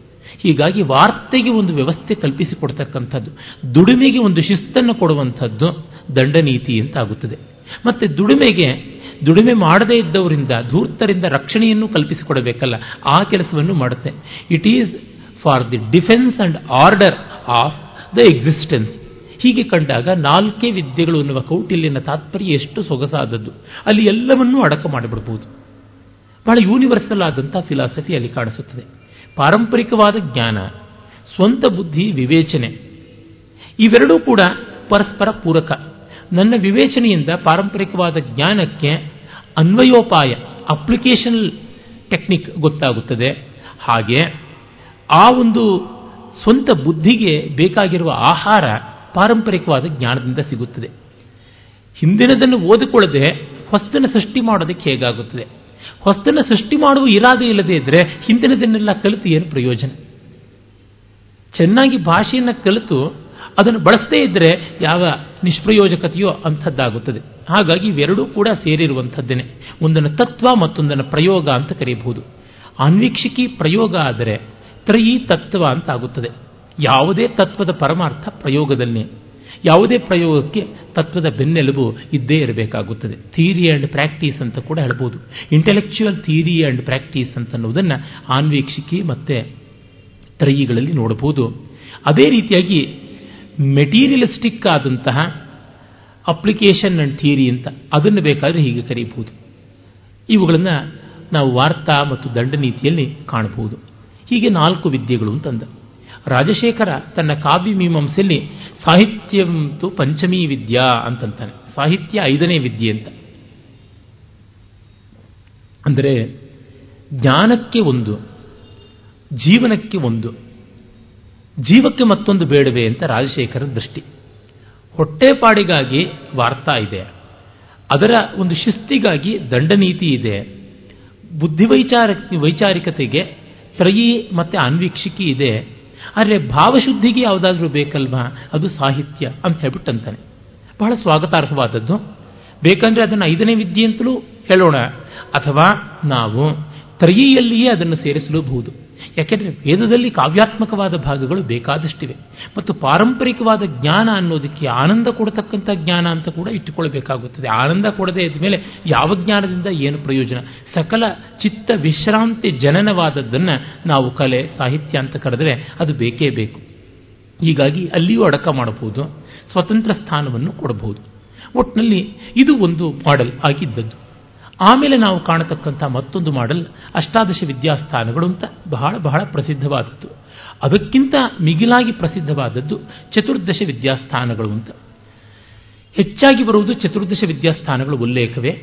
ಮೊದಲಿಗೆ ಪ್ರಾಯಶಃ ಮಧುಸೂದನ ಸರಸ್ವತಿಗಳ ಪ್ರಸ್ಥಾನತ್ರಯ ಅನ್ನುವ ಗ್ರಂಥದಲ್ಲಿ, ಪ್ರಸ್ಥಾನ ಭೇದ ಅನ್ನುವ ಗ್ರಂಥದಲ್ಲಿ ನಾವು ಈ ಹದಿನಾ, ಹದಿನಾಲ್ಕರ ಬದಲಾಗಿ ಹದಿನೆಂಟು ವಿದ್ಯೆಗಳ ಉಲ್ಲೇಖವನ್ನು ನೋಡ್ತೀವಿ, ವಿದ್ಯಾಸ್ಥಾನಗಳು. ಏನು ಅದಕ್ಕೂ ಇದಕ್ಕೂ ವ್ಯತ್ಯಾಸ? ಮೊದಲಿಗೆ ಹದಿನಾಲ್ಕು ವಿದ್ಯಾಸ್ಥಾನಗಳನ್ನು, ಚತುರ್ದಶ ವಿದ್ಯಾಸ್ಥಾನಾನಿ, ಏನು ಅಂತ ನೋಡಿದ್ರೆ ನಾಲ್ಕು ವೇದಗಳು. ಇಲ್ಲಿ ತ್ರಯಿ ಅಂತ ಮೂರನ್ನೇ ಸೇರಿಸಿಕೊಂಡದ್ದೇನೂ ಕಾಣಿಸೋದಿಲ್ಲ, ನಾಲ್ಕು ವೇದಗಳು ಇವೆ. ಮತ್ತು ಆರು ವೇದಾಂಗಗಳು, ವೇದಗಳಿಗೆ ಅಂಗ, ವೇದ ವಿವರಣೆಗೆ ಬೇಕಾಗಿರುವ ಸಾಮಗ್ರಿ. ಆ ಬಳಿಕ ನಾವು ನೋಡುವಂಥದ್ದು ಇತಿಹಾಸ, ಮೀಮಾಂಸ, ಧರ್ಮಶಾಸ್ತ್ರ ಮತ್ತು ನ್ಯಾಯವಿಸ್ತರ ಅಂತ. ಇತಿಹಾಸ, ಮೀಮಾಂಸ, ಧರ್ಮಶಾಸ್ತ್ರ, ನ್ಯಾಯವಿಸ್ತರ ನಾಲ್ಕು. ನಾಲ್ಕು ವೇದಗಳು, ಅವು ನಾಲ್ಕು. ವೇದಾಂಗಗಳು ಆರು. ಹೀಗೆ ಒಟ್ಟು ಹದಿನಾಲ್ಕು ಅಂತ. ಈ ನಾಲ್ಕು ವೇದೇತರ, ವೇದಾಂಗೇತರವಾದ ಅಂಶಗಳು ಯಾವುದಿವೆ? ಇತಿಹಾಸ, ಪುರಾಣ, ಮೀಮಾಂಸ, ನ್ಯಾಯವಿಸ್ತರ ಅಥವಾ ಇತಿಹಾಸ, ಧರ್ಮಶಾಸ್ತ್ರ, ಮೀಮಾಂಸ, ನ್ಯಾಯವಿಸ್ತರ. ಇವುಗಳಲ್ಲಿ ಸ್ವಲ್ಪ ಒಂದು ತೊಡಕಿವೆ, ಅಭಿಪ್ರಾಯ ಭೇದಗಳಿವೆ. ಅದನ್ನು ಸ್ಪಷ್ಟೀಕರಣ ಮಾಡಿಕೊಳ್ಳಬೇಕು. ಇತಿಹಾಸ ಅಂದರೆ ನಮಗೇನು ಗೊತ್ತಾಗುತ್ತೆ? ರಾಮಾಯಣ, ಮಹಾಭಾರತ ಅಂತ. ಮೀಮಾಂಸ ಅಂತನ್ನುವುದು ದರ್ಶನಗಳ ಒಂದು ಭಾಗ. ಜೊತೆಗೆ ಇಡೀ ದರ್ಶನ ವ್ಯವಸ್ಥೆಯನ್ನೆಲ್ಲ ಮೀಮಾಂಸ ಅಂತ ಕರೀಬಹುದು. ಆಲ್ ಸಿಸ್ಟಮ್ಸ್ ಆಫ್ ಫಿಲಾಸಫಿ ಅಂತ ಯಾಕೆ? ಮೀಮಾಂಸಾ ಶಬ್ದದ ನಿರ್ವಚನವೇ ಆಗಿದೆ. ಮಂತು ಮಿಚ್ಛಾ ಮೀಮಾಂಸ. ತಿಳಿಯುವ ಬಯಕೆಯೇ ಮೀಮಾಂಸೆ ಅಂತ. ಇನ್ನು ಧರ್ಮಶಾಸ್ತ್ರ ಮತ್ತು ನ್ಯಾಯವಿಸ್ತರ ಅನ್ನುವಲ್ಲಿ ನ್ಯಾಯ ಅನ್ನುವುದಕ್ಕೆ ಮೀಮಾಂಸ ಅನ್ನುವ ಹೆಸರು ಇದೆ. ಮೊದಲಿಗೆ ನ್ಯಾಯ ಅಂತ ಮೀಮಾಂಸೆಯನ್ನೇ ಕರೀತಾ ಇದ್ವಿ. ತಿಳಿಯುವ ಇಚ್ಛೆ ಅಂತ ಒಂದು, ಆರು ದರ್ಶನಗಳಲ್ಲಿ ಒಂದು ಅಂತ. ಮತ್ತೆ ನ್ಯಾಯ ಅನ್ನುವುದು ಮತ್ತೊಂದು ದರ್ಶನವಾಗಿಯೂ ಇದೆ. ಧರ್ಮಶಾಸ್ತ್ರ ಅನ್ನುವುದು ಕಲ್ಪಸೂತ್ರಗಳು ಅಂತ ಆರು ವೇದಾಂಗಗಳು ಯಾವುದಿವೆ, ಅದರೊಳಗೆ ಒಂದರೊಳಗೆ ಧರ್ಮಸೂತ್ರಗಳಲ್ಲಿ ಅಡಕವಾಗುತ್ತದೆ. ಹೀಗೆ ಕಂಡಾಗ ಈ ನಾಲ್ಕರಲ್ಲಿ ಒಂದು ಸ್ವಲ್ಪ ಡಿಸ್ಕ್ರಿಪೆನ್ಸೀಸ್ ಇವೆ. ಗೊಂದಲ ಇರೋದ್ರಿಂದ ಅದನ್ನು ಬೇರೊಂದು ರೀತಿ ತೆಗೆದುಕೊಳ್ಳಬಹುದು ಅನ್ನುವುದು ವಿದ್ವಾಂಸರುಗಳ ಅಭಿಪ್ರಾಯ. ಆ ಪ್ರಕಾರವಾಗಿ ನಮಗೆ ನೋಡಿದಾಗ ಇತಿಹಾಸ, ಪುರಾಣ, ದರ್ಶನ, ಆಗಮ ಅಂತ ಗೊತ್ತಾಗುತ್ತೆ. ಒಟ್ಟಿನಲ್ಲಿ ಈಗ ಪುನಾರಚಿತವಾದಂಥ ಈ ಚತುರ್ದಶ ವಿದ್ಯಾಸ್ಥಾನಗಳನ್ನು ನೋಡಿದರೆ ನಾಲ್ಕು ವೇದಗಳು, ಆರು ವೇದಾಂಗಗಳು, ಇತಿಹಾಸ, ಪುರಾಣ, ದರ್ಶನ, ಅದನ್ನು ನ್ಯಾಯ, ಮೀಮಾಂಸ ಅಂತ ಏನೂ ಕರೀಬಹುದು, ಮತ್ತು ಆಗಮ ಅಂತ. ತಂತ್ರಾಗಮ ಅಂತ. ಈ ರೀತಿಯಾಗಿ ಒಟ್ಟು ಹದಿನಾಲ್ಕು. ನಾಲ್ಕು ವೇದಗಳ ಬಗ್ಗೆ ಆಮೇಲೆ ಹೇಳುವುದಾಗುತ್ತೆ. ಋಗ್ಯಜ ಸಾಮಾಥರ್ವಗಳು ಅವುಗಳಲ್ಲಿ ಸಂಹಿತೆ, ಬ್ರಾಹ್ಮಣ, ಆರಣ್ಯಕ, ಉಪನಿಷತ್ತು ಅಂತ ನಾಲ್ಕು ಭಾಗಗಳು. ಮತ್ತು ಅವುಗಳಲ್ಲಿ ಅನೇಕ ಅನೇಕ ಶಾಖಾ ಭೇದಗಳು ಇವೆಲ್ಲ ಉಂಟು. ಅದನ್ನು ಸಂಕ್ಷಿಪ್ತವಾಗಿ ಆದರೂ ಸಮಗ್ರವಾಗಿ ನೋಡೋಣ ಮುಂದೆ. ಆಮೇಲೆ ವೇದಾಂಗಗಳು. ವೇದ ಪುರುಷನ ಶರೀರಗಳು, ಶರೀರ ಭಾಗಗಳು ಅಂತ ನಾನು ಹಿಂದೆಯೇ ಹೇಳಿದ್ದೆ. ಭಾರತೀಯ ಸಂಸ್ಕೃತಿ ವಿಶೇಷ ಯಾವುದೇ ಶಾಸ್ತ್ರವನ್ನು ನಮ್ಮ ಶರೀರದ ರೂಪದಲ್ಲಿ ಕಂಡುಕೊಳ್ತಕ್ಕಂಥದ್ದು ಅದರೊಳಗೆ ಶಾರೀರವಾಗಿ, ಚೈತನ್ಯವಾಗಿ ನಾವೇ ಇದ್ದೀವಿ ಅಂತ ಮಾಡಿಕೊಳ್ಳೋದು. ಅಂದರೆ ಯಾವ ವಿದ್ಯೆಯು ನಮ್ಮೊಳಗೆ ನೆಲೆಯಾಗಬೇಕು, ಹಾಗಲ್ಲದೆ ಆ ವಿದ್ಯೆಗೆ ನಿಸ್ತಾರ ಇಲ್ಲ. ಆ ದೃಷ್ಟಿಯಿಂದ ಪುರುಷ ಅಂತ. ಪುರುಷ ಅನ್ನೋದಕ್ಕೆ ಗಂಡು ಅಂತ ಮಾತ್ರ ಅರ್ಥವಲ್ಲ ಅನ್ನೋದನ್ನು ಹೇಳಿದ್ದಾಗಿದೆ. ಈ ದೃಷ್ಟಿಯಿಂದ ಕಂಡಾಗ ಪ್ರತಿಯೊಂದು ವಿದ್ಯೆಯು ಮಾನವನೊಳಗೆ ನೆಲೆಯಾಗಿ ಮಾನವೀಯತೆಗೆ ಬೆಲೆ ಕೊಡುವಂತೆ ಆಗಬೇಕು. ಹಾಗಲ್ಲದೆ ಯಾವ ವಿದ್ಯೆಗೂ ಬೆಲೆ ಇಲ್ಲ, ನೆಲೆ ಇಲ್ಲ. ಆ ಅಂಗಗಳನ್ನು ಶಿಕ್ಷಾ, ವ್ಯಾಕರಣ, ಛಂದಸ್ಸು, ನಿರುಕ್ತ, ಜ್ಯೋತಿಷ, ಕಲ್ಪ ಅಂತ ಹೇಳಿದ್ದಾನೆ ವೇದ ಪುರುಷನ ಕಣ್ಣುಗಳು ಜ್ಯೋತಿಷ. ವೇದ ಪುರುಷನ ಕಿವಿಗಳು ನಿರುಕ್ತ. ಅವನ ಮೂಗು ಉಸಿರಾಟದ ಸ್ಥಾನವೇ ನಮಗೆ ಗೊತ್ತಾಗುವಂತೆ ಶಿಕ್ಷಾ. ಇನ್ನು ಆತನ ಬಾಯಿ ವ್ಯಾಕರಣ. ಮುಖದಲ್ಲಿರುವ ಅಂಗಗಳೇ ಹೆಚ್ಚು ಮತ್ತು ಅವುಗಳಿಗೆ ಹೆಚ್ಚಿನ ಜ್ಞಾನ ಬಾಧ್ಯತೆ ಕೂಡ ಉಂಟು. ಜ್ಞಾನೇಂದ್ರಿಯಗಳು ಹೆಚ್ಚಾಗಿ ಮುಖದಲ್ಲಿ ಇರುವುದು ಕಣ್ಣು, ಕಿವಿ, ಮೂಗು, ಬಾಯಿ ನಾಲ್ಕು ಇವೆ. ಇನ್ನು ಉಳಿದ ಚರ್ಮ ಎಲ್ಲ ಕಡೆ ವ್ಯಾಪಿಸಿದೆ ಅಂತಂದಾಗ ಶಿಕ್ಷಾ, ವ್ಯಾಕರಣ, ನಿರುಕ್ತ, ಜ್ಯೋತಿಷ ನಾಲ್ಕು ಮುಖಕ್ಕೆ ಬಂತು. ಇನ್ನು ಕಲ್ಪ ಅನ್ನುವುದು ಕೈಗಳಿಗೆ ಕೆಲಸಗಾರಿಕೆ ಬಹಳ ಉಂಟು. ಕಲ್ಪಗಳು ಬಹಳ ವಿಸ್ತಾರವಾದವು. ಮಿಕ್ಕ ಈ ನಾಲ್ಕಕ್ಕಿಂತ ಶಿಕ್ಷಾ, ವ್ಯಾಕರಣ ಮತ್ತು ನಿರುಕ್ತ ಜ್ಯೋತಿಷಗಳಿಗಿಂತ ಕಲ್ಪಸೂತ್ರಗಳ ಸಂಖ್ಯೆ ಗಾತ್ರ ಎರಡೂ ತುಂಬ ದೊಡ್ಡದು. ಆಮೇಲೆ ಪಾದಗಳ ಛಂದಸ್ಸು. ಹೀಗೆ ವೇದ ಪುರುಷನ ಆಕಾರವನ್ನು ಮಾಡಿದ್ದಾರೆ. ಅದು ಯಾಕೆ ಆ ಆಕಾರಗಳು ಅನ್ನುವ ಸ್ವಾರಸ್ಯವನ್ನು ಸ್ವಲ್ಪ ನೋಡಬಹುದು ಜ್ಯೋತಿಷ ಪ್ರತ್ಯಕ್ಷ ಶಾಸ್ತ್ರ ಅಂತ ಕರಿತೀವಿ. ಕಣ್ಣು ತೆರೆದೊಡನೆಯೇ ನಮಗೆ ಗೋಚರವಾಗುವುದು ಆಕಾಶ ಆಕಾಶ ಕಾಯಗಳು, ಜ್ಯೋತಿಷ್ಮಾನ್ ಅಂತಲೇ ನಾವು ಹೇಳ್ತೀವಿ. ಆ ಪರಮಾತ್ಮನನ್ನು ಇಡೀ ಜಗತ್ತು ನಮಗೆ ಬೆಳಕಿನ ಗೋಳವಾಗಿ ಕಾಣುತ್ತದೆ. ಸೂರ್ಯ ಚಂದ್ರರ ಉದಯ ಅಸ್ತಗಳಿಂದ ದಿನ, ರಾತ್ರಿಗಳು, ಕಾಲ ಹೀಗೆ ಎಲ್ಲ ಗೋಚರವಾಗೋದ್ರಿಂದ ಅದು ಪ್ರತ್ಯಕ್ಷ ಶಾಸ್ತ್ರ, ಅದು ಕಣ್ಣಿಗೆ ತಕ್ಷಣ ಸಿಗುವಂಥದ್ದು ಕಣ್ಣಿಲ್ಲದೆ ಇದ್ದವನು ಖಗೋಲಶಾಸ್ತ್ರವನ್ನು ಅಧ್ಯಯನ ಮಾಡಲಾರ. ಈಗ ಬೇರೆ ಸ್ಥಿತಿ ಬಿಡಿ. ಆದರೆ ಮೊದಲು ಗ್ರಹಗಳನ್ನು ಪರೀಕ್ಷೆ ಮಾಡಿ ಆಕಾಶಕಾಯಿಗಳನ್ನು ನೋಡಿ, ನಕ್ಷತ್ರಾದಿಗಳನ್ನು ನಿರೀಕ್ಷಿಸಿ ಮಾಡಬೇಕಾಗಿತ್ತು ಆ ದೃಷ್ಟಿಯಿಂದ. ಮತ್ತು ಅದು ಕಾಲ. ಕಾಲ ನಮಗೆ ಮೊತ್ತ ಲೋಕದ ಮೂಲಕ ಗೋಚರವಾಗುತ್ತದೆ. ಆ ದೃಷ್ಟಿಯಿಂದ ಕಾಲ ಸಂಬಂಧಿಯಾದ ಕಲ್ನಶಾಸ್ತ್ರವಾದ ಜ್ಯೋತಿಷ ಕಣ್ಣಿಗೆ ಅಂತ. ಮತ್ತು ನಿರುಕ್ತ ಅಂದರೆ ಒಂದೊಂದು ಪದವನ್ನು ವಿಶ್ಲೇಷಣೆ ಮಾಡಿ ಅದರ ಹೊಲಿಗೆಯನ್ನು ಬಿಚ್ಚಿ ಹೇಳಿಸ್ತಕ್ಕಂಥದ್ದು ನಿಲೀನತೆಯ ಉಕ್ತಂ ಯತ್ ನಿರುಕ್ತಂ ಅಂತ. ನಿಸ್ಸಂದಿಗ್ಧತೆಯ ಉಕ್ತಂ ಯತ್ ನಿರುಕ್ತಂ. ಚೆನ್ನಾಗಿ ನೆಲೆಯಾಗುವಂತೆ ನಿಸ್ಸಂದಿಗ್ಧವಾಗಿ ವಿವರಿಸ್ತಕ್ಕಂಥದ್ದು ನಿರುಕ್ತ ಅಂತ. ಒಂದೊಂದು ಪದದ ಎಟಿಮಾಲಜಿ ಕಾಡುತ್ತೆ. ಉದಾಹರಣೆಗೆ ಮೀಮಾಂಸ ಅನ್ನುವಾಗ ನಾನು, ಮಂತು ಮಿಚ್ಚ ಅಂದೆ. ನಿರುಕ್ತ ಅನ್ನುವಾಗ ಹೀಗೆ ಹೇಳಿದೆ. ಇನ್ನು ಜ್ಯೋತಿಷ ಅನ್ನೋದು ಜ್ಯೋತಿಷ್ ಅನ್ನುವ ಶಬ್ದದಿಂದ ಜ್ಯೋತಿಷ ಇದಂ, ಜ್ಯೋತಿಷಂ ಜ್ಯೋತಿಷಂ ಅಂತ ಬೆಳಕಿಗೆ ಸಂಬಂಧಪಟ್ಟದ್ದು ಅಂತ ಹೇಳಿದೆ. ಬೆಳಕು ನಯನೇಂದ್ರಿಯ ವಿಷಯ ಅಂತ. ಹೀಗೆ ಒಂದೊಂದು ಪದಕ್ಕೂ ಕೂಡ ಇರುವ ಸಾರ್ಥಕ್ಯವನ್ನು ಕಲ್ಪಿಸುವಂಥದ್ದು. ಉದಾಹರಣೆಗೆ ಗೋ ಶಬ್ದಕ್ಕೆ ವೇದದಲ್ಲಿ ಮೂವತ್ತೆರಡು ಅರ್ಥ ಕೊಡ್ತಾರೆ. ಲೌಕಿಕ ಸಂಸ್ಕೃತದಲ್ಲಿ ಅಮರಕೋಶದಲ್ಲಿ ಹತ್ತು ಹನ್ನೆರಡು ಅರ್ಥಗಳಿವೆ. ಬೇರೆ ಬೇರೆ ಸಂದರ್ಭದಲ್ಲಿ ಏನೇನು ಅರ್ಥ ಮಾಡಬೇಕು ಅನ್ನೋದನ್ನು ನಿರುಕ್ತ ತೋರ್ಪಡಿಸುತ್ತೆ. ಉದಾಹರಣೆಗೆ ಗೋವುಗಳಿಂದ ಬೆಟ್ಟಗಳನ್ನು ಪುಡಿ ಮಾಡದ ಇಂದ್ರ ಅನ್ನುವಂಥದ್ದು ಮಾತು ಬರುತ್ತೆ. ವೇದದಲ್ಲಿ ಅನೇಕ ಬಾರಿ ಬರುತ್ತೆ. ಹಸುಗಳನ್ನು ಇಟ್ಟುಕೊಂಡು ಬೆಟ್ಟಗಳನ್ನು ಪುಡಿ ಮಾಡೋದು ಏನು? ಇಲ್ಲಿ ಗೋ ಶಬ್ದಕ್ಕೆ ವಜ್ರ ಅನ್ನುವ ಅರ್ಥ, ವಜ್ರಾಯುಧ ಅನ್ನುವ ಅರ್ಥ. ಪುರಾಣದಲ್ಲಿ ಇಂದ್ರ ತನ್ನ ವಜ್ರಾಯುಧದಿಂದ ಪರ್ವತಗಳ ಪಕ್ಷಗಳನ್ನು, ರೆಕ್ಕೆಗಳನ್ನು ಛೇದನ ಮಾಡದ. ಪರ್ವತ ಪಕ್ಷ ವಿಚ್ಛೇದನ ದಕ್ಷ ಇಂದ್ರ ಅಂತಂತೀವಿ. ಅದು ಪುರಾಣ ಕಥೆ ಆಯಿತು. ಅಂದರೆ ಬೆಟ್ಟಗಳನ್ನು ಗೋವುಗಳು ಕತ್ತರಿಸೋಕ್ಕೆ ಸಾಧ್ಯ ಇಲ್ಲ ಅನ್ನುವಲ್ಲಿ ಅಧಿಭೂತ ಅರ್ಥ ಇಲ್ಲ ಅಂತ ಗೋಚರವಾಯಿತು. ಇನ್ನು ಅಧಿದೈವ ಅರ್ಥ ಅಂದರೆ ಇಂದ್ರ ವಜ್ರಾಯುಧ ಹಿಡ್ಕೊಂಡಿದ್ದನು, ಬೆಟ್ಟಗಳ ರೆಕ್ಕೆಯನ್ನು ಕತ್ತರಿಸ್ದ ಅಂತ. ಮತ್ತೆ ಅಧ್ಯಾತ್ಮದ ಅರ್ಥ ಏನು, ಇದರ ಪರಮಾರ್ಥ ಏನು ಅಂತಂದರೆ ಗೋ ಅನ್ನೋದಕ್ಕೆ ಜ್ಞಾನ, ತಿಳಿವಳಿಕೆ ಅಂತ ಅರ್ಥ ಇದೆ. ಬೆಟ್ಟ ಜ್ಞಾನದ ನಿರ್ಬಂಧಕವಾದ ಅಡ್ಡಿ, ಅಜ್ಞಾನ ಅಂತ. ಅಜ್ಞಾನ ಕಡಂಭೂತವಾಗಿ ಬೆಟ್ಟದಂತೆ ತೋರಿದಾಗ ಅದನ್ನು ತನ್ನ ಜ್ಞಾನದ ಶಕ್ತಿಯಿಂದ ವ್ಯಕ್ತಿ ಸೀಳ್ತಾನಲ್ಲ. ಮನಸ್ಸಿಗೆ ಇಂದ್ರಿಯಗಳಿಗೆ ಅಧಿಪತಿಯಾದವನು ಇಂದ್ರ. ಅಂದರೆ ನಮ್ಮ ಬುದ್ಧೀಂದ್ರಿಯಕ್ಕೆ ಅಧಿಪತಿಯಾದ, ಮನ ಅನ್ನುವ ಇಂದ್ರಿಯಕ್ಕೆ ಅಧಿಪತಿಯಾದ ಇಂದ್ರ ತಾನು ತಿಳುವಳಿಕೆಯಿಂದ, ವಿವೇಚನೆಯಿಂದ ವಿಷಯಗಳ ಜ್ಞಾನದಿಂದ ಅಜ್ಞಾನ ಅನ್ನುವಂಥ ಬೆಟ್ಟದ ಕತ್ತಲೆಯ ಮೊತ್ತವನ್ನು ಕತ್ತರಿಸ್ತಾನೆ ಅಂತ ಅದಕ್ಕೆ ಆಧ್ಯಾತ್ಮಿಕವಾದ ಅರ್ಥ ಕೊಟ್ಟದ್ದಾಯಿತು. ಅಧಿದೈವ ಏನು ನಮ್ಮ ನಂಬಿಕೆ, ಅದಕ್ಕೊಂದು ಸೊಗಸಿದೆ. ಈಗ ಅಜ್ಞಾನವನ್ನು ಧ್ವಂಸ ಮಾಡಿದ್ದು ತೋರಿಸಬೇಕು ಅಂತಂದರೆ ಬೆಟ್ಟದಂತೆ ಇದ್ದ ಅಜ್ಞಾನ. ಅದು ಬೆಟ್ಟಗಳಿಗೆ ರೆಕ್ಕೆ ಬಂದರೆ ಎಷ್ಟೆಲ್ಲ ಹಾರಾಟ ಮಾಡಬಹುದು ನೋಡಿಕೊಳ್ಳಿ. ಅಜ್ಞಾನ ಎಲ್ಲೋ ಒಂದು ಕಡೆ ತೆಪ್ಪು ಕೂತಿದ್ರೆ ನಮಗೆ ತೊಂದರೆ ಇಲ್ಲ, ಅದನ್ನು ಬಳಸ್ಕೊಂಡು ಹೊಟ್ಟೋಗ್ಬಿಡ್ಬೋದು ಬೇಕಾದ್ರೆ ಅದರೊಳಗೊಂದು ಟನಲ್ಲು ಮಾಡಿಬಿಡ್ಬೋದು. ಇವತ್ತೇನೋ ಪೂರ್ವದಿಂದ ಪಶ್ಚಿಮಕ್ಕೆ ಒಂದು ಟನಲ್ ಮಾಡಿದ್ರೆ ನಾಳೆ ಬೆಟ್ಟ ರೆಕ್ಕೆ ಇರುವ ಕಾರಣ ಹಾರಿ ಇತ್ತ ಕಡೆ ತಿರುಗಿಬಿಟ್ಟಾಗ ನಮಗೆ ಮತ್ತೆ ಇನ್ನೊಂದು ಟನಲ್ ಮಾಡಬೇಕಾದಂಥ ಸಮಸ್ಯೆ ಬಂದಿರುತ್ತೆ. ಹೀಗಾಗಿ ಪರ್ವತಗಳಿಗೆ ರೆಕ್ಕೆ ಯಾಕಿದೆ ಅಂತಂದ್ರೆ ಅಜ್ಞಾನ ಒಂದು ಕಡೆ ನೆಲೆ ನಿಲ್ಲಲ್ಲ, ಊರೆಲ್ಲ ಹಾರಾಡ್ತಾ ಇರುತ್ತೆ, ಅದರ ಗಾತ್ರವೂ ದೊಡ್ಡದು, ಅದರ ವ್ಯಾಪಾರ ಪರಿಧಿಯೂ ಕೂಡ ದೊಡ್ಡದು. ಜ್ಞಾನಕ್ಕಿಂತ ಅಜ್ಞಾನ ದೊಡ್ಡದ ಅಂತ ಅನಿಸ್ಬಿಡುವಷ್ಟು ಮಟ್ಟಿಗೆ ನಾನಾತ್ಮಕವಾಗಿರುವಂಥದ್ದು. ನನ್ನ ಪೂಜ್ಯ ಗುರುಗಳಾದ ರಂಗನಾಥ್ ಶರ್ಮರು ಒಂದು ಸತ್ಯ ಹೇಳಿದರು, ವಿವೇಕಕ್ಕೆ ವಿದ್ಯೆಗೆ ತಿಳಿವಿಗೆ ಒಂದು ಎಲ್ಲೇ ಇದೆ, ಅಜ್ಞಾನಕ್ಕೆ ಅವಿವೇಕಕ್ಕೆ ದುರ್ವಿದ್ಯೆಗೆ ಎಲ್ಲೆಯೇ ಇಲ್ಲ ಅಂತ. ಒಂದು ಸತ್ಯವನ್ನು ಹೀಗೆ ಹೇಳಬಹುದು, ಸುಳ್ಳನ್ನು ಲಕ್ಷ ಕೋಟಿ, ಅನಂತ ಕೋಟಿ ವಿಧವಾಗಿ ಹೇಳಬಹುದು ಅಂತಂದರೆ ಅದರ ರೂಪಗಳು ಜಾಸ್ತಿ ಅಲ್ಲ ಹೀಗೆ ಕಂಡಾಗ ಈ ಮಿಥ್ಯೆಯ, ಅಜ್ಞಾನದ ಅಗಾಧತೆ ಮತ್ತು ಅದು ಯಾವುದೆಲ್ಲ ರೀತಿಯಲ್ಲಿ ವರ್ತಿಸಿ ನಮ್ಮನ್ನು ಭ್ರಮೆ ಮಾಡುತ್ತದೆ ಅನ್ನೋದಕ್ಕೆ ರೆಕ್ಕೆ ಅಂತ. ಆ ಕಲ್ಪನೆ ಬಹಳ ಸೊಗಸಾಗಿದೆ. ವೇದಗಳಲ್ಲಿ ಬೆಟ್ಟಗಳಿಗೆ ರೆಕ್ಕೆ ಇದು ಉಲ್ಲೇಖ ಬರೋಲ್ಲ, ಪುರಾಣದಲ್ಲಿ ಬರುತ್ತೆ. ವೇದಗಳನ್ನು, ಪುರಾಣಗಳನ್ನು ಪರಸ್ಪರ ಪೂರಕವಾಗಿ ನಾವು ಇಟ್ಟುಕೊಳ್ಳಬೇಕು. ಯಾವುದನ್ನು ಬಿಟ್ಟು ಮಾಡುವಂಥದ್ದಲ್ಲ. ಅದರಿಂದಲೇ ಇತಿಹಾಸ, ಪುರಾಣಾಭ್ಯಾಂ ವೇದಂ ಸಮಪ ಬ್ರಹ್ಮಯೇತ್.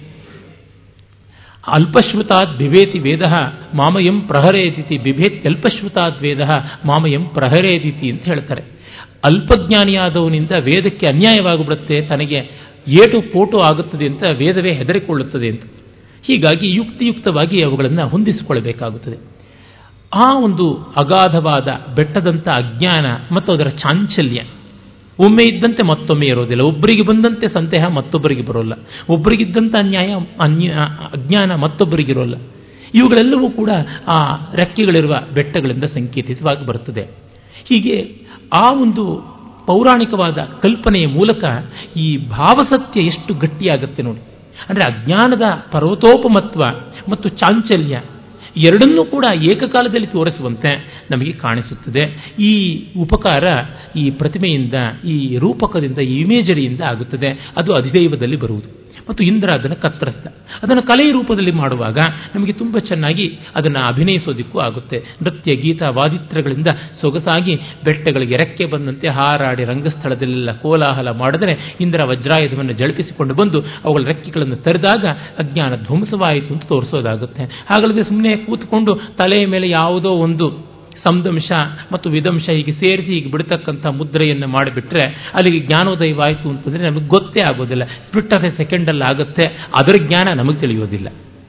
ಈ ದೃಷ್ಟಿಯಿಂದ ಇವು ಬೇಕಾಗುತ್ತದೆ. ಆದರೆ ಅಧಿಭೂತದಲ್ಲಿಯೂ ಇದಕ್ಕೆ ಅನೌಚಿತ್ಯ ಇಲ್ಲದ ಸಾರ್ಥಕ್ಯ ಉಂಟು. ಯಾಕೆಂದರೆ ಗೋ ಶಬ್ದಕ್ಕಿರುವ ಇನ್ನೆರಡು ಅರ್ಥಗಳನ್ನು ನೋಡಿದ್ರು ಗೋ ಶಬ್ದಕ್ಕೆ ಸಿಡಿಲು ಅಂತಲೂ ಅರ್ಥ ಇದೆ. ಸಿಡಿಲು ಬೆಟ್ಟಗಳಿಗೆ ಬೇಕಾದಷ್ಟು ಬಾರಿ ಬಡಿಯುವಂಥದ್ದು ನೋಡಿದ್ದೀವಿ. ಆ ಬಂಡೆಗಲ್ಲುಗಳೆಲ್ಲ ಸೀಳಿ ಹೋಗುವಂಥದ್ದನ್ನು ನಾವು ಕಂಡಿದ್ದೀವಿ. ಹೀಗಾಗಿ ಬೆಟ್ಟಕ್ಕೆ ಸಿಡಿಲು ಬಡಿಯತಕ್ಕಂಥದ್ದು ಗೋಘಾತಿತವಾದಂಥ ಪರ್ವತ ಅಂತ. ಮತ್ತೊಂದು, ನೀರು ಅಂತ ಕೂಡ ಅರ್ಥ ಇದೆ. ಬೆಟ್ಟಗಳ ಮೇಲಿಂದ ಬರುವ ಜರಿ ಎಷ್ಟು ಮೃದುವಾಗಿದ್ದರೂ ನೀರಿಗಿಂತ ಮೃದುತ್ವ ಇರುವ ವಸ್ತು ಯಾವುದಿದೆ ಹತ್ತಿಗಿಂತ ಮೃದುವಾದದ್ದು ನೀರನ್ನು ಸೀಳಿಕೊಂಡು ನಾವು ಹೋಗ್ಬೋದು, ಆದರೆ ಹತ್ತಿಯನ್ನು ಸೀಳಿಕೊಂಡು ಹೋಗೋದು ಕಷ್ಟ. ಹಾಗೆ ನೋಡಿದಾಗ ಅಷ್ಟು ಮೃದುವಾದ ನೀರು ಎಂಥ ಬಂಡೆಗಲ್ಲನ್ನು ಕೊರೆದು ಬಿಡುತ್ತೆ. ದೊಡ್ಡ ದೊಡ್ಡ ನದಿಗಳಲ್ಲಿ ಬಂಡೆಗಲ್ಲುಗಳು ಯಾವ ರೀತಿ ಪ್ರವಾಹಕ್ಕೆ ತಕ್ಕಂತೆ ಅವು ಶಿಲ್ಪಿತವಾಗಿರುತ್ತವೆ ನೋಡಿ. ಒಂದು ಕಡೆ ರಂಧ್ರ ಆಗಿರುತ್ತೆ ಒಂದು ಕಡೆ ಕೊರಕಲಾಗಿರುತ್ತೆ, ಒಂದು ಕಡೆ ನುಣುಪಾಗಿರುತ್ತವೆ ಇನ್ನೊಂದು ಕಡೆ ತೆರೆತೆರೆಯಾಗಿರುತ್ತವೆ ಅಂತ ನೋಡಿದಾಗ ಗೊತ್ತಾಗುತ್ತೆ ವಲ್ಲಭದೇವನ ಸುಭಾಷಿತಾವಲಿಯಲ್ಲಿ ಒಂದು ಮಾತು ಬರುತ್ತೆ, ಎಲ್ಲಿ ಹಾರೆ ಗಡಾರೆಗಳು ಕೂಡ ಭೇದಿಸೋಕ್ಕಾಗಲ್ವೋ ಅಲ್ಲಿ ನೀರು ಭೇದಿಸಿಕೊಂಡು ಹೋಗುತ್ತದೆ. ಒಂದು ಹುಲ್ಲಿನ ಬೇರು ಕಲ್ಲಿನಂಥ ಗಟ್ಟಿಯಾದ ಭೂಮಿಯನ್ನು ಭೇದಿಸಿ ನೆಲೆ ನಿಂತುಕೊಳ್ಳುತ್ತದೆ. ಮೃದುವಾದ ಮಾತಿಗಿರುವ ಪರಿಣಾಮ ಎಷ್ಟೋ ಬಾರಿ ಕಟುವಾದ ಮಾತಿಗಿರೋದಿಲ್ಲ ಅಂತ ನಿದರ್ಶನ ಕೊಡ್ತಾರೆ.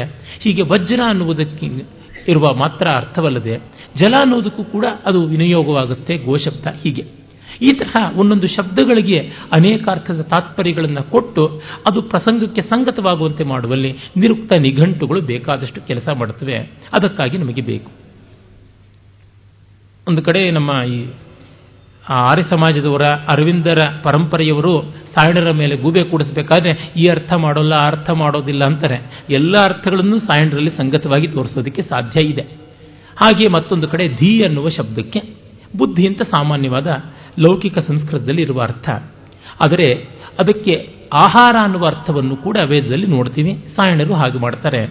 ಯಾಕೆಂದರೆ ಬುದ್ಧಿಗಿಂತ ದೊಡ್ಡ ಆಹಾರ ಇನ್ಯಾವುದು ಇದೆ? ಬುದ್ಧಿ ಎನ್ನುವುದು ನಮಗೆ ಆಹಾರ. ಬದುಕಿಗೆ ಬುದ್ಧಿಗಿಂತ ದೊಡ್ಡ ಆಹಾರ ಇಲ್ಲ. ಆ ಬುದ್ಧಿಯ ಆಹಾರದಿಂದಲೇ ದೇಹ ಪುಷ್ಟವಾಗಬೇಕು. ಬುದ್ಧಿ ಇಲ್ಲದೆ ಇರುವಿಕೆಗಿಂತ ದೊಡ್ಡ ಉಪವಾಸ ಯಾವುದಿದೆ ಅಂತ ನೋಡಿದಾಗ ನಮಗೆ ಅದು ಬಹಳ ಚೆನ್ನಾಗಿರುವಂಥ ಸಂಕೇತವಾಗಿ ಕಾಣಿಸುತ್ತೆ. ಇದನ್ನೆಲ್ಲ ನಿರುಕ್ತ ನಮಗೆ ಸ್ಪಷ್ಟೀಕರಣ ಮಾಡುತ್ತದೆ ಹೀಗೆ ಒಂದು ಪದದ ಒಳಗಿರುವಂಥ ಅರ್ಥಸ್ವಾರಸ್ಯ ಏನು ಅಂತ ತೋರ್ಪಡಿಸುವುದಾದರೆ ಪದದಲ್ಲಿ ಎರಡು ಅಂಶ ಇರುತ್ತದೆ. ಪ್ರಕೃತಿ ಪ್ರತ್ಯಯ ಅಂತ. ಈ ಎರಡು ಅಂಶಗಳನ್ನು ವಿವರಿಸಿ ತೋರಿಸ್ತಕ್ಕಂಥ ಕೆಲಸವನ್ನು ವ್ಯಾಕರಣಶಾಸ್ತ್ರ, ಪದಶಾಸ್ತ್ರ ಮಾಡುತ್ತದೆ. ನಿರುಕ್ತ ಒಂದು ರೀತಿಯಲ್ಲಿ ಮಾಡಿದ್ರೆ ವ್ಯಾಕರಣ ಒಂದು ರೀತಿಯಲ್ಲಿ ಮಾಡುತ್ತದೆ.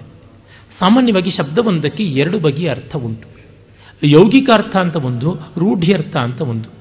ನಿರುಕ್ತ ಹೆಚ್ಚಾಗಿ ಯೌಗಿಕಾರ್ಥದ ಕಡೆಗೆ ಗಮನ ಕೊಟ್ಟರೆ ವ್ಯಾಕರಣ ಎರಡಕ್ಕೂ ಗಮನ ಕೊಡುತ್ತದೆ. ವಿಶೇಷವಾಗಿ ರೂಢ್ಯರ್ಥ ಏನಿದೆ ಅದನ್ನು ನೋಡಿ ಮಾಡುತ್ತದೆ. ಅಂದರೆ ನೋಡಿ ಪ್ರಪಂಚವನ್ನು ಕಂಡು ಅರ್ಥ ಮಾಡಬೇಕು.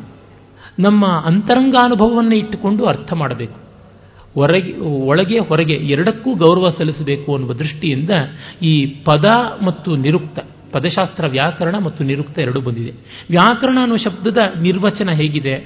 ವಿಶೇಷತೆಯ ಆಕರೋತಿ, ವಿಶಿಷ್ಟತೆಯ ವ್ಯಾಕುರುತೆ ಇತಿ ಅಂತ. ಅಂದರೆ ವಿಶೇಷವಾಗಿ ವಿವರಿಸುವಂಥದ್ದು ವ್ಯಾಕರಣ ಅಂತ. ಪದ ಒಂದೇ, ಅಖಂಡವಾದ ಪದ.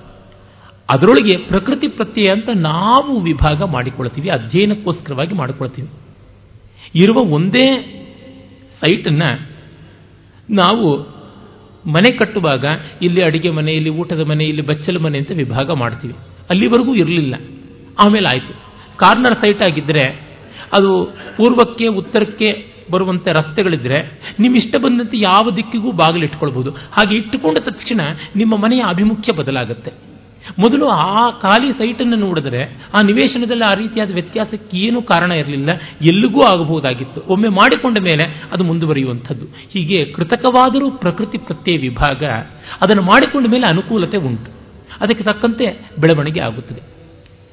ಛಂದಸ್ಸು ಛಂದಸ್ಸಿಗಿನ್ನೂ ಮುಂದೆ ಹೋಗೋಣ.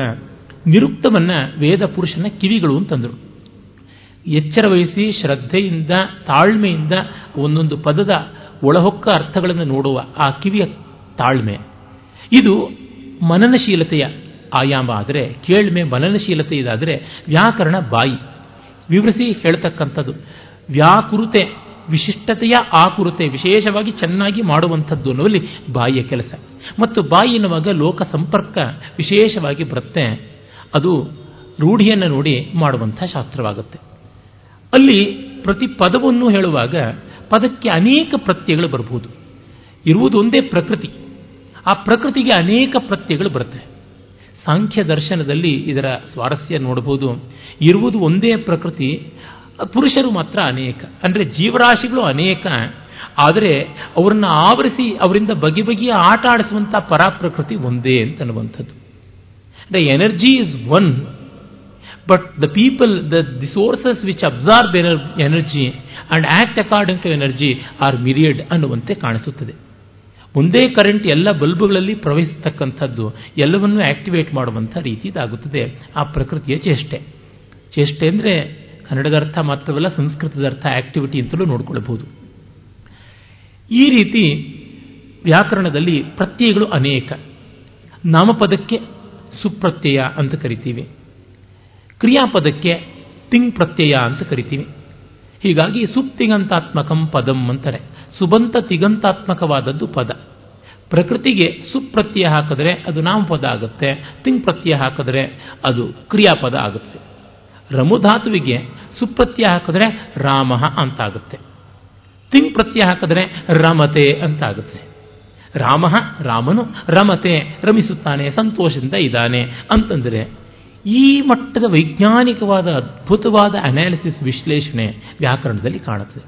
ಹಾಗಲ್ಲದೆ ಇನ್ನೂ ಅನೇಕ ಪ್ರತ್ಯಗಳಿವೆ ತದ್ಧಿತ ಪ್ರತ್ಯಯಗಳಿವೆ ಸನ್ನಂತ ಪ್ರತ್ಯಯಗಳಿವೆ ನಿಜಂತ ಪ್ರತ್ಯಗಳಿವೆ ಹೀಗೆ ಬೇಕಾದಷ್ಟು ಪ್ರತ್ಯಗಳಿವೆ ಅದು ಒಂದು ಅಗಾಧವಾದ ಸಮುದ್ರ, ಶಬ್ದ ಶಾಸ್ತ್ರವನ್ನು ಭಾಮಹನೇ ಹೇಳ್ತಾನೆ, ಮಹಾಸಮುದ್ರ, ಅದನ್ನು ದಾಟುವುದಕ್ಕೆ ಗಟ್ಟಿಯಾದ ನೌಕೆ ಇರಬೇಕು ಅಂತ. ವ್ಯಾಕರಣವನ್ನು ಕಷ್ಟಾತಿ ಕಷ್ಟವಾದ ಶಾಸ್ತ್ರಗಳಲ್ಲಿ ಒಂದು ಅಂತಾರೆ. ನನ್ನ ಅನುಭವದಲ್ಲಿ ಅತ್ಯಂತ ಕಷ್ಟವಾದ ಶಾಸ್ತ್ರಗಳಂದರೆ ಎರಡು. ಗಣಿತ ಮತ್ತು ವ್ಯಾಕರಣ. ಇದು ಎರಡನ್ನು ಗಟ್ಟಿ ಮಾಡಿಕೊಂಡ ಮನುಷ್ಯನಿಗೆ ಯಾವ ವಿದ್ಯೆಯೂ ಕಷ್ಟವಲ್ಲ. ಇದು ಎರಡರೊಳಗೆ ವೀಕ್ ಆಗಿದ್ದವರು ಯಾವ ವಿದ್ಯೆಗೆ ಕೈ ಹಾಕಿದ್ರೂ ಎಲ್ಲೋ ಒಂದು ಕಡೆಗೆ ಬಣ್ಣ ಬಯಲಾಗದೆ ತಪ್ಪುವಂಥದ್ದಲ್ಲ. ಯಾಕೆಂದರೆ ಗಣಿತ ultimately it becomes logic mathematics is the logic logic ಅನ್ನುವಾಗ ವಸ್ತುಸ್ಥಿತಿಯ ಸಾಧ್ಯತೆಗಳನ್ನು ಅಸ್ತಿತ್ವದ ಬಗೆಗಳನ್ನು ದಿ ಪಾಸಿಬಿಲಿಟೀಸ್ ಆಫ್ ಎಕ್ಸಿಸ್ಟೆನ್ಸ್ ಅನ್ನುವುದನ್ನು ತೋರ್ಪಡಿಸುವಂಥದ್ದು ತರ್ಕದ ರೀತಿಯಾಗುತ್ತೆ. Possibilities of existence and ideas existence and thoughts ಅದನ್ನು ತರ್ಕ ತೋರ್ಪಡಿಸುವುದಾದರೆ ಪಾಸಿಬಿಲಿಟೀಸ್ ಆಫ್ ಎಕ್ಸ್ಪ್ರೆಷನ್ ಅಭಿವ್ಯಕ್ತಿಯ ಸಾಧ್ಯತೆಗಳನ್ನು ತೋರಿಸುವುದು ವ್ಯಾಕರಣ. ಒಂದು ಅವಗಮನ, ತರ್ಕದ ಮೂಲಕವಾಗಿ ಅರ್ಥವಾಗುವುದು. ವ್ಯಾಕರಣದ ಮೂಲಕವಾಗಿ ಅರ್ಥವಾದದ್ದನ್ನು ಹೇಳುವುದು ಬರುತ್ತೆ. ಅಂದರೆ ಒಂದು ಇಂಟೇಕ್ ಒಂದು ಔಟ್ಪುಟ್ ಎರಡಕ್ಕೂ ಬರುವಂಥದ್ದಾಗುತ್ತೆ. ಯಾವುದೊಂದು ಸ್ವಲ್ಪ ದುರ್ಬಲವಾದರೂ ಅಷ್ಟರ ಮಟ್ಟಿಗೆ ಅದು ಕೊರತೆ ಆಗುತ್ತದೆ. ಇದನ್ನು ನಮ್ಮವರು ಚೆನ್ನಾಗಿ ಗಮನಿಸಿಕೊಂಡಿದ್ದರಿಂದಲೇ ಗಣಿತ ಕಡೆಗೆ ಬರುವುದು ತರ್ಕಕ್ಕೆ ಆದ್ದರಿಂದಲೇ ಕಾಣಾದಂ ಪಾಣಿನೀಯಂಚ ಸರ್ವಶಾಸ್ತ್ರೋಪಕಾರಕವು ಅಂತಂದರು. ಕಣಾದ ಮತ್ತು ಪಾಣಿನಿ ಈ ಮಹರ್ಷಿಗಳಿಂದ ಪ್ರವರ್ತಿತವಾದ ತರ್ಕ ವ್ಯಾಕರಣಗಳು ಎಲ್ಲ ಶಾಸ್ತ್ರಗಳಿಗೂ ಬೇಕಾದದ್ದು ಅಂತನ್ನುವಂಥದ್ದು. ಇಷ್ಟು ವೈಜ್ಞಾನಿಕವಾಗಿ ಭಾರತೀಯ ಪ್ರಜ್ಞೆನ ನಮ್ಮ ಋಷಿಗಳು ಬೆಳೆಸಿದ್ರು ಅನ್ನೋದನ್ನು ನಾವು ಕಾಣಬೇಕಾಗುತ್ತದೆ. ದರ್ಶನಗಳಲ್ಲಿ ವೇದದ ಅಂಗಗಳಲ್ಲಿ ವ್ಯಾಕರಣ ಬಂದಂತೆ.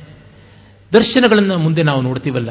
ಹೇಳಿದ್ನಲ್ಲ, ಇತಿಹಾಸ, ಪುರಾಣ, ದರ್ಶನಗಳು ಮತ್ತು ಆಗಮಗಳು ಅಂತ. ಅಲ್ಲಿ ದರ್ಶನಗಳಲ್ಲಿ ತರ್ಕಕ್ಕೆ ಅವಕಾಶ ಇದೆ. ಮತ್ತೆ ಜ್ಯೋತಿಷ್ ಅನ್ನುವಂಥದ್ದು ಯಾವ ಜ್ಯೋತಿಷ ಅನ್ನುವ ವೇದಾಂಗ ಇದೆ, ಅಲ್ಲಿ ಗಣಿತ ಬರುತ್ತದೆ. ಹೀಗಾಗಿ ವೇದ ಪುರುಷನ ಕಣ್ಣಲ್ಲಿ ತರ್ಕ, ಬಾಯಲ್ಲಿ ವ್ಯಾಕರಣ ಇದೆ. ಗಟ್ಟುಮುಟ್ಟಾಗಿ ಇವೆರಡೂ ಇವೆ. ಮತ್ತು ನಿರುಕ್ತ ವ್ಯಾಕರಣಕ್ಕೆ ಅಂಗಭೂತವಾದಂಥ ವ್ಯಾಕರಣದ ಹತ್ತಿರದ ನಂಟನಾದ ಶಾಸ್ತ್ರ. ಪದದ ನಿರುಕ್ತಿ, ಪದದ ಎಟಿಮಾಲಜಿಯನ್ನು ಹೇಳುವಂಥದ್ದು ನಿರುಕ್ತ ಆದರೆ, ಪದದ ಪ್ರಕೃತಿ ಪ್ರತ್ಯಯಗಳ ವಿವರವನ್ನು ಹೇಳೋದು ವ್ಯಾಕರಣವಾಯಿತು. ಇವೆರಡೂ ಕೂಡ ಒಂದೇ ಒಂದೇ ಲಾಟಿಗೆ ಬರ್ತಕ್ಕಂಥದ್ದಾಗುತ್ತದೆ. ಈ ದೃಷ್ಟಿಯಿಂದ ನೋಡಿದಾಗ ಕಿವಿ, ಬಾಯಿ ಸೇರಿ ಒಂದು ಯೂನಿಟ್, ಕಣ್ಣು ಒಂದು ಯೂನಿಟ್ ಅಂತ ಆಗುತ್ತದೆ. ಹೀಗೆ ತರ್ಕ ವ್ಯಾಕರಣಗಳು ವೇದ ಪುರುಷನ ಮುಖದಲ್ಲಿಯೇ ಇವೆ ಅಂತ ನಮಗೆ ತಿಳಿಯುತ್ತದೆ. ಇನ್ನು ನಾವು ಬರೋದು ಮೂಗಿಗೆ, ಶಿಕ್ಷಾಶಾಸ್ತ್ರ. ಅದು ವೇದದ ಉಚ್ಚಾರಣೆಗೆ ಸಂಬಂಧಪಟ್ಟದ್ದು. ನೀವು ಸರಿಯಾಗಿಯೇ ಕೇಳಿರಬಹುದು ಸರಿಯಾಗಿ ಹೇಳಬೇಕು ಅಂತಿರಬಹುದು ಅರೆ ಸರಿಯಾಗಿ ಹೇಳದೇ ಇದ್ದರೆ ಏನಾಗ್ಬಿಡುತ್ತೆ?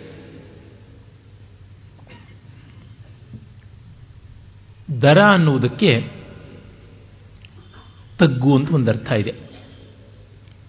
ಆ ಅನ್ನುವುದನ್ನು ಸೇರಿಸಿದಾಗ ಎಲ್ಲ ಕಡೆಯಿಂದಲೂ ತಗ್ಗುವಂಥದ್ದು ಅಂತ, ಬಾಗುವಂಥದ್ದು ಅಂತ. ದರ ಅನ್ನೋದ್ರಿಂದ ದರಿ ಅಂತೆಲ್ಲ ಬಂದಿದ್ದು. ಗಣಪತಿಯನ್ನ ದರೇತರೋದರ ಅಂತ ಶಂಕರರು ತಮ್ಮ ಗಣಪತಿ ಸ್ತೋತ್ರ ಯಾವುದಿದೆ? ವಿನಾಯಕ ಪಂಚರತ್ನದಲ್ಲಿ ಹೇಳ್ತಾರೆ, ದರೇತರೋದರಂ ವರಂ ವರೇ ಭವಕ್ರಮಕ್ಷರಂ ಅಂತ. ದರೇತರ ಅಂದರೆ ತಗ್ಗಲ್ಲದ ಉದರ ಹೊಟ್ಟೆ ಉಳ್ಳವನು, ಅಂದರೆ ಉಬ್ಬಿದ ಹೊಟ್ಟೆ ಉಳ್ಳವನು ಅಂತ ಅರ್ಥ ಆಗುತ್ತದೆ. ಸ್ಥೂಲ, ಸ್ಥೂಲೋದರ, ಲಂಬೋದರ ಅಂತೆಲ್ಲ. ದರ ಅನ್ನೋದಕ್ಕೆ ತಗ್ಗುವುದು. ಎಲ್ಲ ಕಡೆಯಿಂದಲೂ ತಗ್ಗೋದು, ಬರೀ ಮೈಯಿಂದ ಅಲ್ಲ ಮನಸ್ಸು ಮಾತುಗಳಿಂದಲೂ ತಗ್ಗುವಂಥದ್ದು. ನಮಸ್ಕಾರ ಅಂತ ಹೇಳಿದಾಗ ಮನಸ್ಸಿನಿಂದಲೂ ಅವರು ದೊಡ್ಡವರು ಅಂತ ಒಪ್ಪಿ ಮನಸ್ಸು ಬಾಗುವುದು. ಬಾಯಿಂದ ನಮಸ್ಕಾರ ಅಂತ ಹೇಳಿ ನಮಸ್ಕರೋತಿ ನಮನ ಬಾಗುವಂಥದ್ದು ಮತ್ತು ಮೈಯಿಂದಲೂ ಬಾಗುವುದು, ತ್ರಿಕರಣವಾಗಿ ನಮಸ್ಕಾರ ಮಾಡುವಂಥದ್ದು. ಇದು ದರ ಆದರ. ಆದರದಿಂದ ಕರೆಯೋದು ಅಂದರೆ ಎಲ್ಲ ರೀತಿಯಿಂದಲೂ ಬಾಗಿ ಕರೆಯುವುದು ಅಂತ ಅರ್ಥ.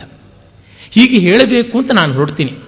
ಆದರೇಣ ಸಮಹವಯಾಮಿ ಅಂತಂದುಕೊಂಡು ಹೇಳೋದಕ್ಕೆ ಹೋಗುವಾಗ ಆದರದಿಂದ ಬರ ಹೇಳ್ತೀನಿ ನೋಲಿ ಅಕಾರ ಹಕಾರ ಆಗಿಬಿಟ್ಟಾಗ ಹಾದರದಿಂದ ಬರಿ ಹೇಳ್ತೀನಿ ಅಂತ ಆಗುತ್ತೆ, ಏನು ಅಂತ ನಿಮಗೆ ಗೊತ್ತಿದೆ. ಇದರಿಂದ ಶಿಕ್ಷಾಶಾಸ್ತ್ರಕ್ಕೆ ಎಷ್ಟು ಬೆಲೆ ಇದೆ ಅಂತ ಗೊತ್ತಾಗುತ್ತೆ. ನಮಗೇನು ಪರವಾಗಿಲ್ಲ, ಹಕಾರ ಬೇಕಾಗಿಲ್ಲ ಅಂತ ಶಂಕರ ಭಟ್ರಂತೆ ಹೇಳಿದ್ರೆ ಚಿಂತೆಯೇ ಇಲ್ಲ. ಅವರ ಆದರ ಆದರವೇ ಆಗಿದೆ. ಅವರ ಕನ್ನಡ ಭಾಷೆಗೆ ತೋರಿಸ್ತಕ್ಕಂಥ ಆದರವೆಲ್ಲ ಆ ಭಾಷಾ ಸರಸ್ವತಿಗೆ ಮಾಡಿದ ಆದರವೇ ಆಗಿದೆ ಅಂತಂದರೆ ಯಾವ ತಪ್ಪೂ ಇಲ್ಲ. ಯಾಕೆಂದರೆ ಅವರಿಗೆ ಅಕಾರ, ಹಕಾರಗಳೆರಡು ಒಂದೇ ತಾನೆ.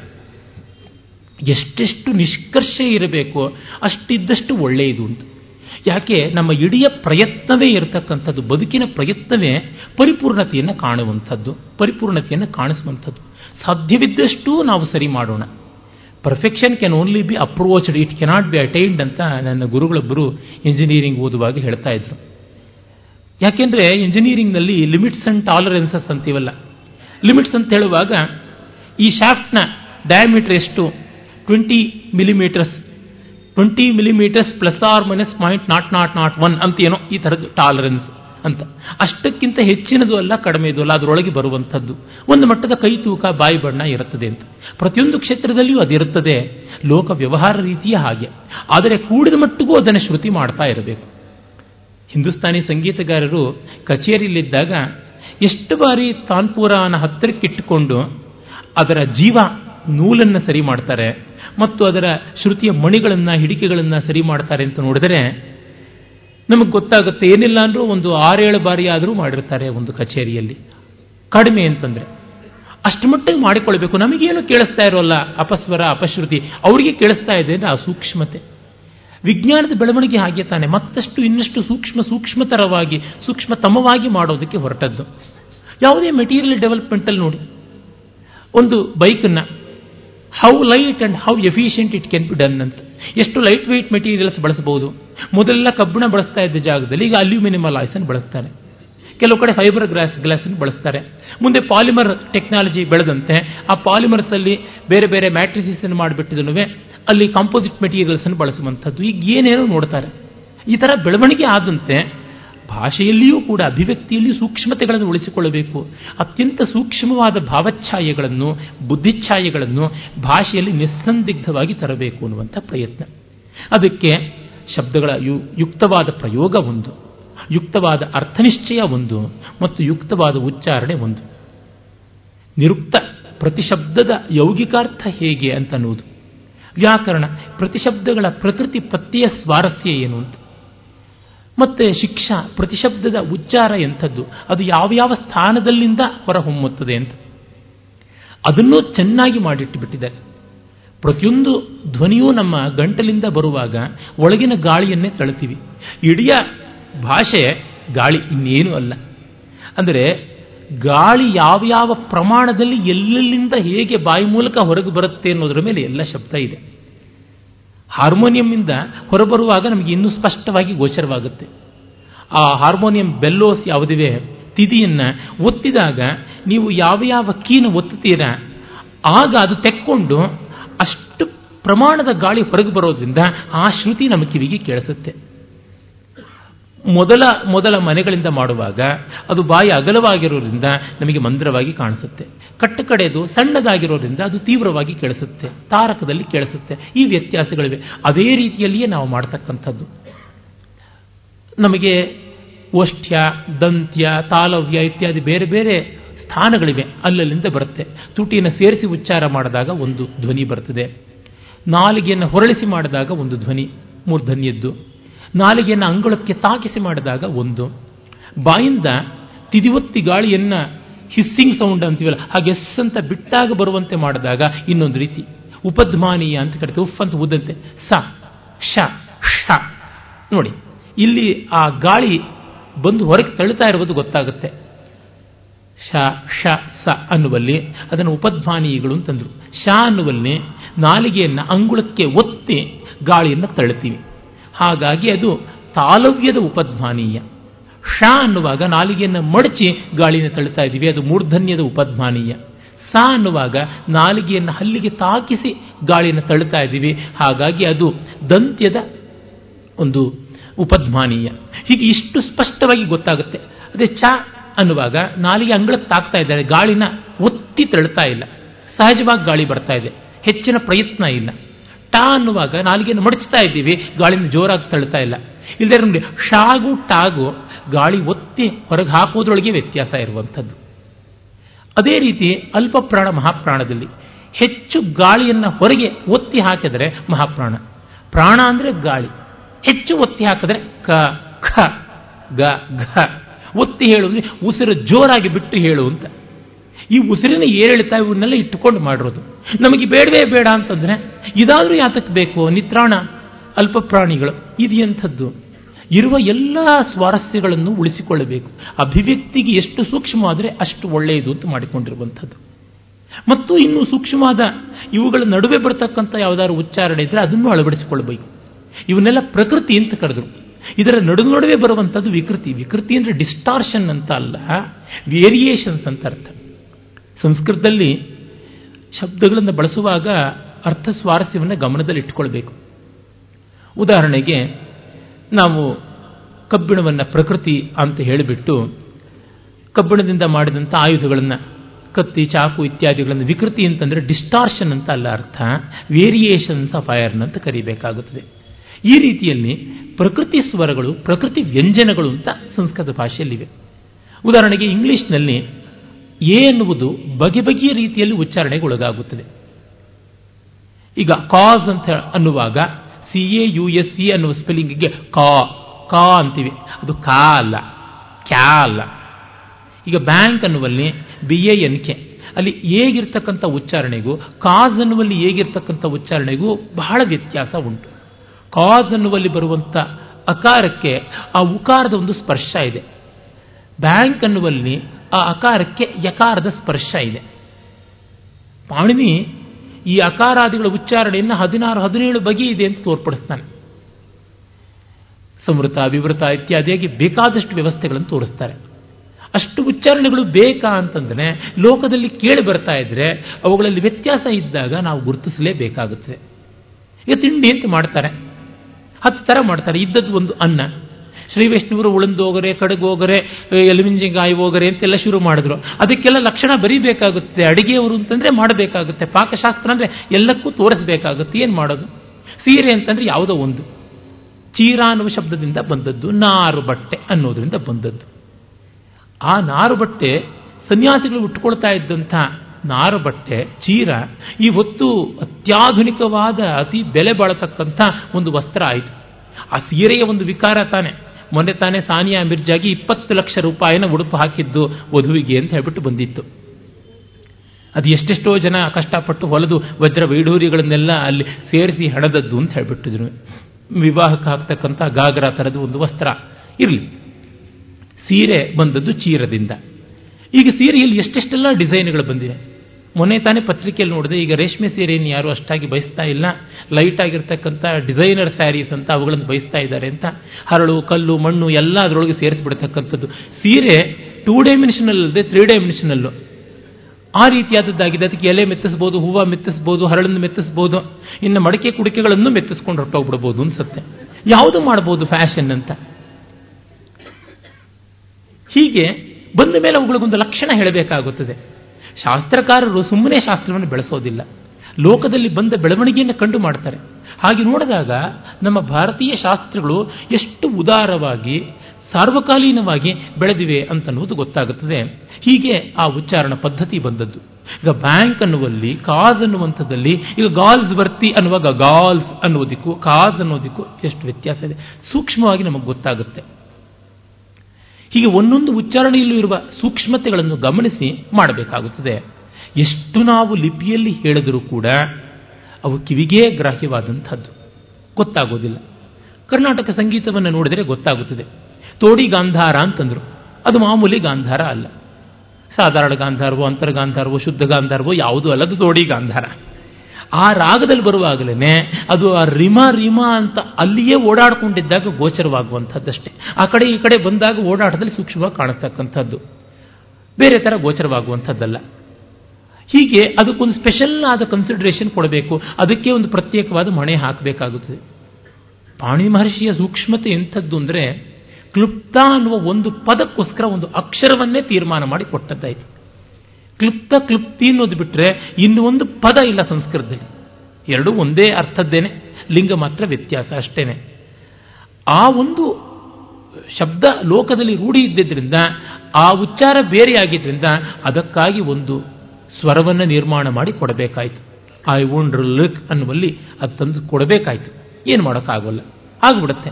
ಕೆಲವೊಮ್ಮೆ ಕೆಲವು ಸ್ಪೆಷಲ್ ಕ್ಯಾಟಗರಿಗೋಸ್ಕರ ಅದನ್ನೇ ಒಂದು ವಿಭಾಗವಾಗಿ ಮಾಡಿಕೊಡಬೇಕಾಗುತ್ತದೆ ಬೇರೆ ಗತಿ ಇಲ್ಲ. ಅದಕ್ಕೊಂದು ಕಂಪಾರ್ಟ್ಮೆಂಟ್ ಅಂತ ಮಾಡಿಕೊಡಬೇಕಾಗುತ್ತದೆ. ಈಗ ನಾವು ಕಹಿ ರುಚಿಯ ಪದಾರ್ಥಗಳನ್ನು ಎಷ್ಟು ದಿವಸ ತಿಂತೀವಿ. ತುಂಬ ಗೌಣವಾದ ಪ್ರಮಾಣದಲ್ಲಿ. ಅವು ಪ್ರಧಾನವಾಗಿರುವುದು ತುಂಬ ತುಂಬ ಕಡಿಮೆ. ದಿವಸ ಮೆಂತಿದ ಗೊಜ್ಜನ್ನ ಮೆಂತಿದ ಹಿಟ್ಟನ್ನ, ಮೆಂತ್ಯ ಸೊಪ್ಪಿನ ಭಾತನ್ನು ಮಾಡಿಕೊಂಡು ತಿಂತೀವ? ಇಲ್ಲ. ದಿವಸ ಹಾಗಲಕಾಯಿ ಗೊಜ್ಜು ಮಾಡಿಕೊಂಡು ತಿಂತೀವ? ಇಲ್ಲ. ಹಾಗಲಕಾಯಿ ರುಚಿ ಮರಸುವಷ್ಟು ಬೆಲ್ಲನೂ ಹಾಕ್ಕೊಂಡು ತಿಂತಾರೆ. ಆದರೂ ಅದು ಕಹಿ ಅನ್ನೋದೊಂದು ರುಚಿ ಆಯಿತು. ಆ ರುಚಿಗಾಗಿ ಒಂದು ವಿಭಾಗ ಅಂತ ಮಾಡಬೇಕಾಯಿತು. ಈ ಥರದ ಸೂಕ್ಷ್ಮತೆಗಳು ಉಂಟು ನೀವು ಕೆಮಿಸ್ಟ್ರಿಯ ಪೀರಿಯಾಡಿಕಲ್ ಟೇಬಲ್ ನೋಡಿದ್ರೆ ಗೊತ್ತಾಗುತ್ತೆ. ಚಿತ್ರ ವಿಚಿತ್ರವಾದಂಥ ಲೋಹಗಳಿಗೆ, ಅಲೋಹಗಳಿಗೆ, ಅನಿಲಗಳಿಗೆ ಎಲ್ಲ ಒಂದೊಂದು ರೀತಿಯಾದ ವಿಭಾಗವನ್ನು ಮಾಡಿಕೊಟ್ಟಿದ್ದಾರೆ. For example all inert gases argon neon xenon ಎಲ್ಲ ಕೂಡ ಕೊನೆಯಲ್ಲಿ ಬಂದು ಕೂತ್ಕೊಳ್ಳುತ್ತೆ ಒಂದು ಕಡೆಗೆ. ಅದೇ ರೀತಿಯಾಗಿ ಕ್ಲೋರಿನ್ನು, ಫ್ಲೂರಿನ್ನು, ಬ್ರೋಮಿನ್ನು, ಅಯೋಡಿನ್ನು ಅಂತ ಯಾವುದಿವೆ? ಅವುಗಳಷ್ಟು ಒಂದು ಕುಟುಂಬಕ್ಕೆ ಬಂದು ಕೂತ್ಕೋಬೇಕಾಗುತ್ತೆ. ನಾಲ್ಕು, ಐದು ಅಷ್ಟೇ ಇರವು. ಅದಕ್ಕಿಂತ ಜಾಸ್ತಿ ಇಲ್ಲ. ಹೈಡ್ರೋಜನ್ನಿನ ವರ್ಗಕ್ಕೆ ಇನ್ಯಾವುದು ಇಲ್ಲ ಇರೋದು. ಅದೊಂದೇ. ಒಂದು ಸಲೀಸಾಗಿ ತನ್ನ ಮನೇಲಿ ಕೂತ್ಕೊಳ್ಳುತ್ತೆ. ಇನ್ನೆಲ್ಲೂ ಅಲ್ಲ.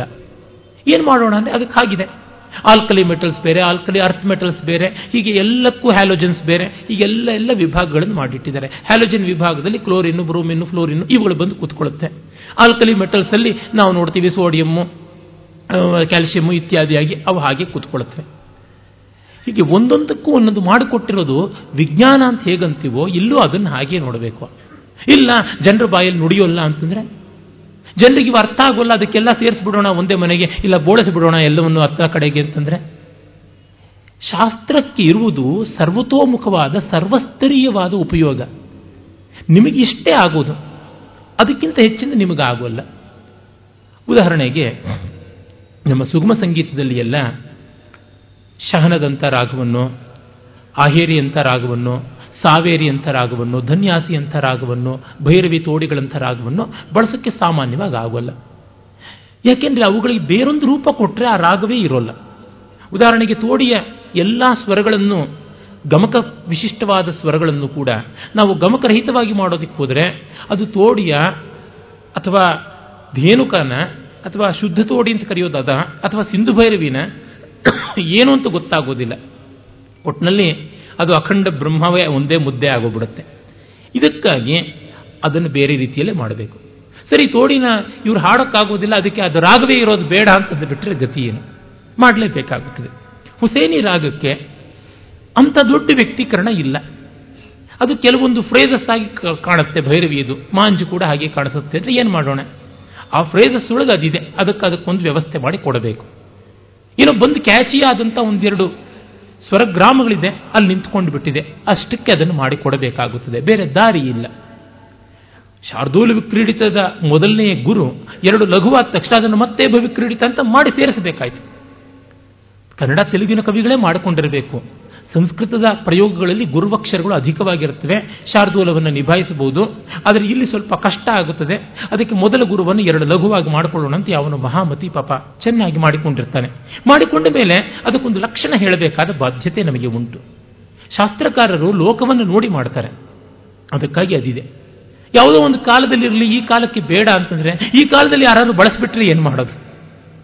ಅದಕ್ಕೆ ಸದಾ ಇಡಬೇಕು. ಎಂಥ ಬ್ಯಾಂಕಲ್ಲಾದರೂ ಒಂದು ಅಕೌಂಟನ್ನು ಹತ್ತು ವರ್ಷದವರೆಗೂ ಅದು ಟ್ರಾನ್ಸಾಕ್ಷನ್ ಇಲ್ಲದೇ ಇದ್ರೂ ಇಟ್ಟಿರಬೇಕು ಅಂತಂತಾರೆ. ಅದನ್ನ ಎತ್ತ ತಿಪ್ಪೆಗೆ ಒಗಾಯಿಸೋಕೆ ಸಾಧ್ಯ ಇಲ್ಲ ಅಂತ. ನಾವು ಒಮ್ಮೆ ಬಿಸಾಕ್ಬಿಟ್ರೆ ಈಗ ಎಷ್ಟೋ ಪದಗಳನ್ನು ಬಳಸ್ತಾ ಇಲ್ಲ. ಡಿಕ್ಷನರಿನಲ್ಲಿ ಯಾಕಿರಬೇಕು ಅಂತ ಕೇಳಿದ್ರೆ ಏನಾದ್ರು ಅರ್ಥ ಉಂಟ? ಇವತ್ತು ಒಂದು ಪದ್ಯ ಬರದೆ ಸಂಸ್ಕೃತದಲ್ಲಿ.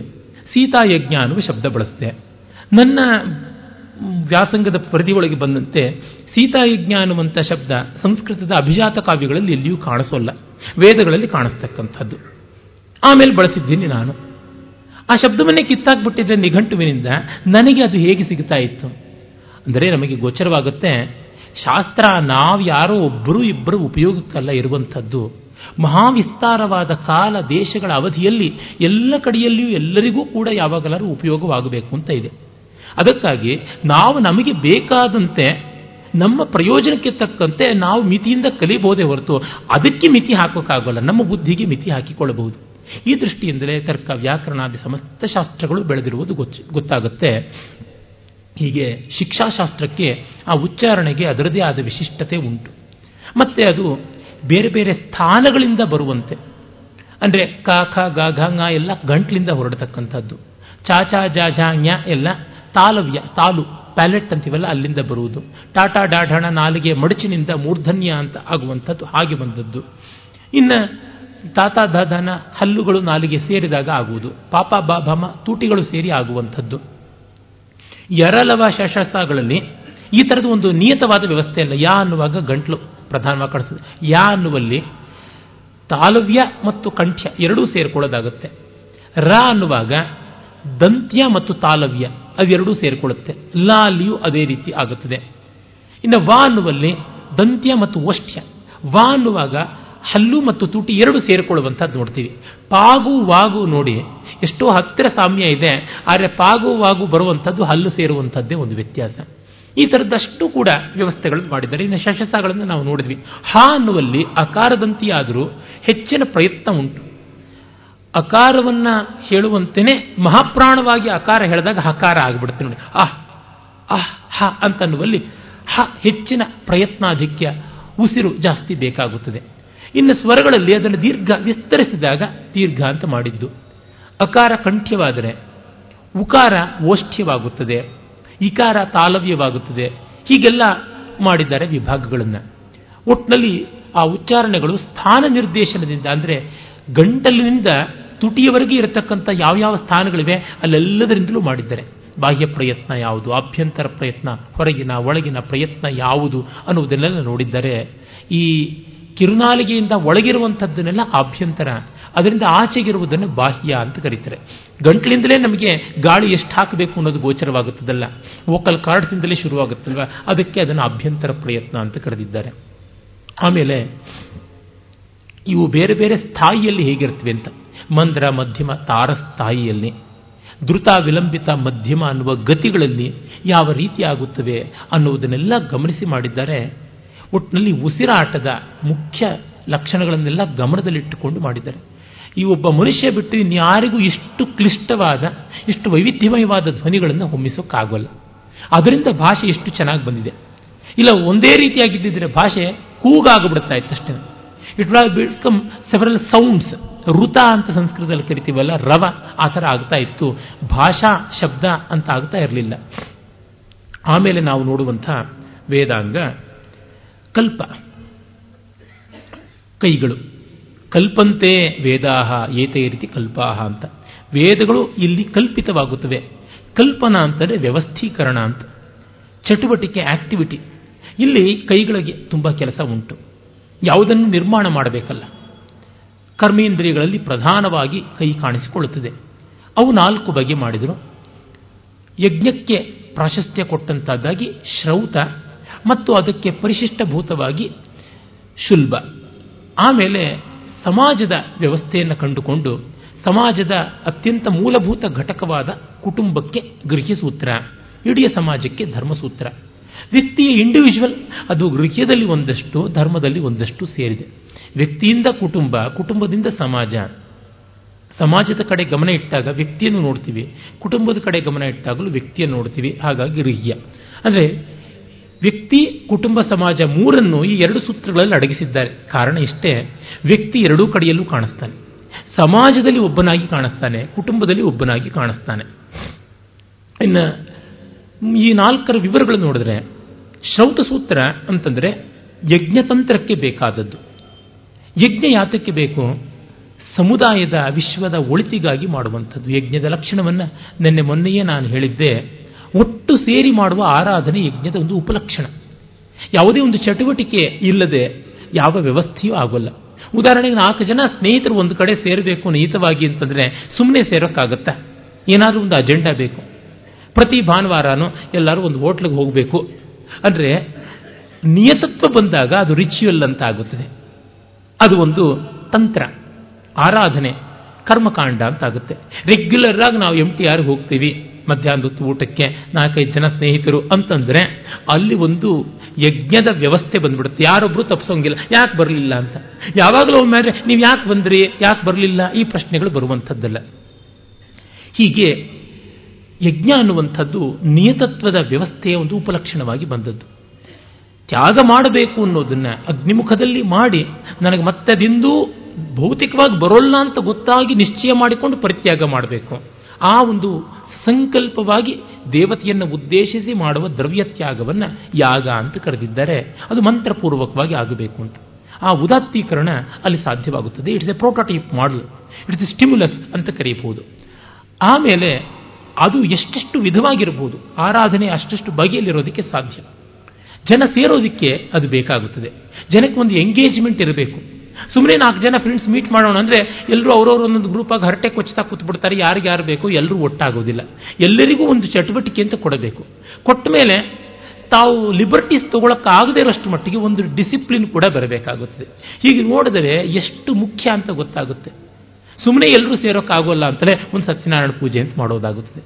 ನಾನು ಎಷ್ಟೋ ಜನ ನನ್ನ ಸ್ನೇಹಿತರ ಕುಟುಂಬಗಳಲ್ಲಿ ನೋಡಿದ್ದೀನಿ, ವಿಸ್ತಾರವಾದ ಕುಟುಂಬಗಳವರು.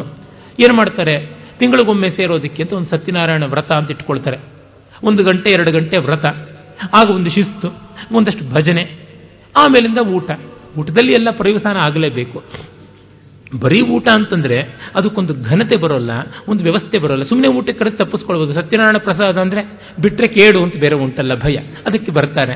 ಹೀಗೆ ಹತ್ತು ಅಂಶಗಳನ್ನು ಮನಸ್ಸಿನಲ್ಲಿ ಇಟ್ಟುಕೊಂಡು ಮಾಡುವಂಥದ್ದು ಅಂತಂದಾಗ ನಮಗನಿಸುತ್ತೆ, ಎಷ್ಟು ಅರ್ಥಪೂರ್ಣವಾದದ್ದು ಅಂತ.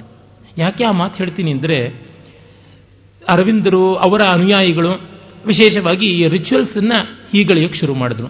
ನಮ್ಮ ಈ ನಿಯೋ ಸ್ವಾಮಿಗಳು ನಿಯೋ ಗುರುಗಳು, ಅವರು ಕೂಡ ಹಾಗೇನೆ. ನೀವೆಲ್ಲ ಪೂಜೆ ಮಾಡಬೇಡಿ, ನೀವೆಲ್ಲ ಹೋಮ ಮಾಡಬೇಡಿ, ಮತ್ತೊಂದು ಮಾಡಬೇಡಿ ಅಂತ. ಏನೂ ಮಾಡದೆ ಶೂನ್ಯದಲ್ಲಿ ಜನರು ಒಟ್ಟಾಗಿ ಸೇರೋದು ಉಂಟ. ಆಗುವಂಥದ್ದಲ್ಲ.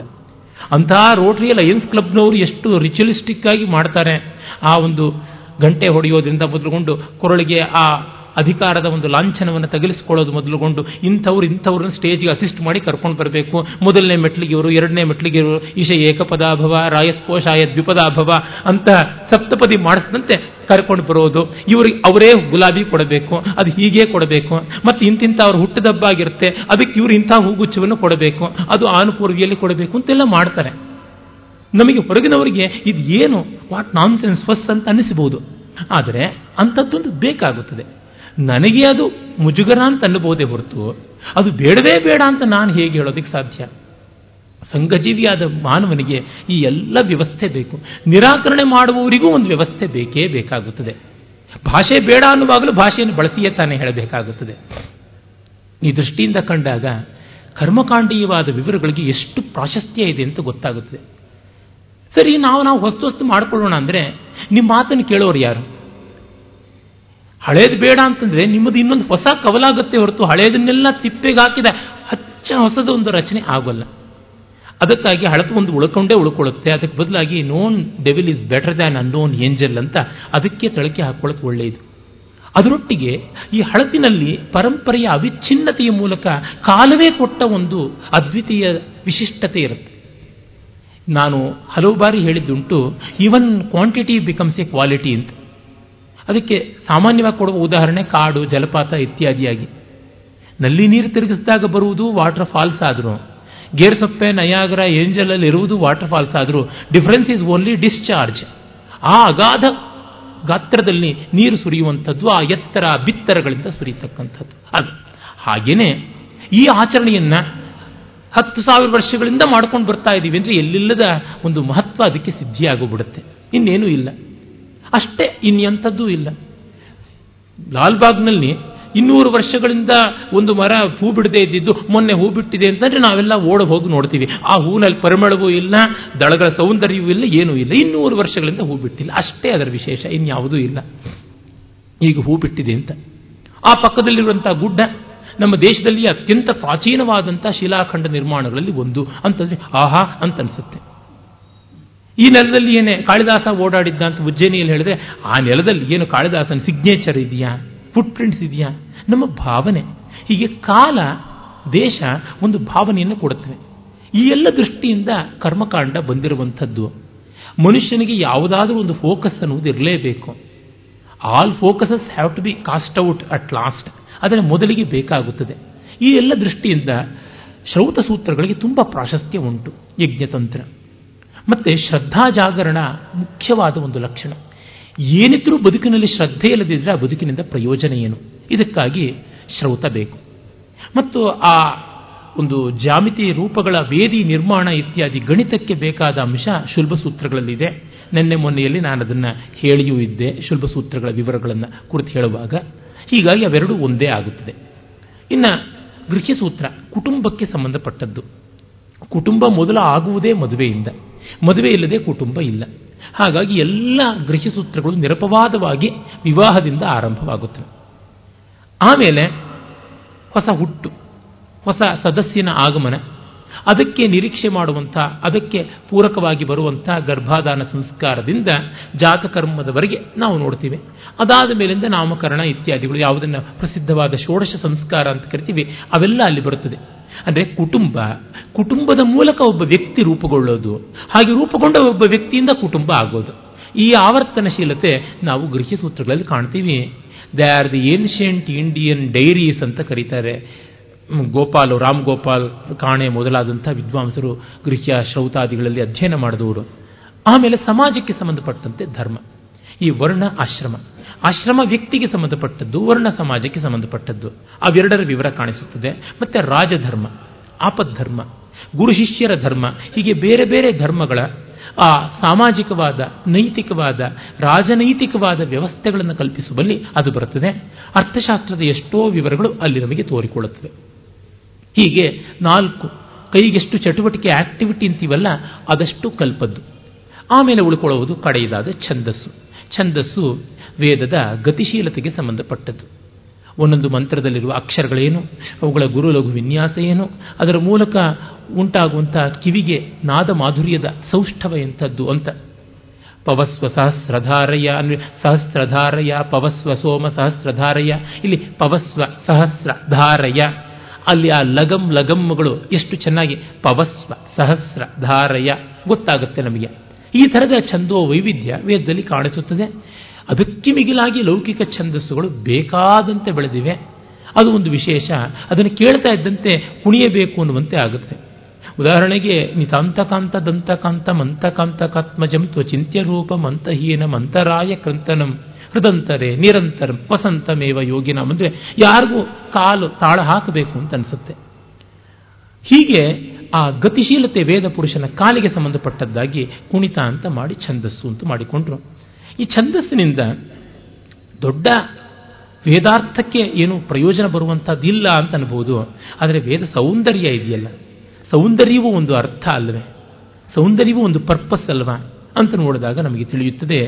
ಹೀಗೆ ವೇದದ ಒಂದು ಬೌದ್ಧಿಕವಾದ ಅರ್ಥದಿಂದ ಭಾವನಾತ್ಮಕವಾದ ಅರ್ಥದವರೆಗೆ ಛಂದಸ್ಸು ಭಾವನಾತ್ಮಕವಾದ ಅರ್ಥ.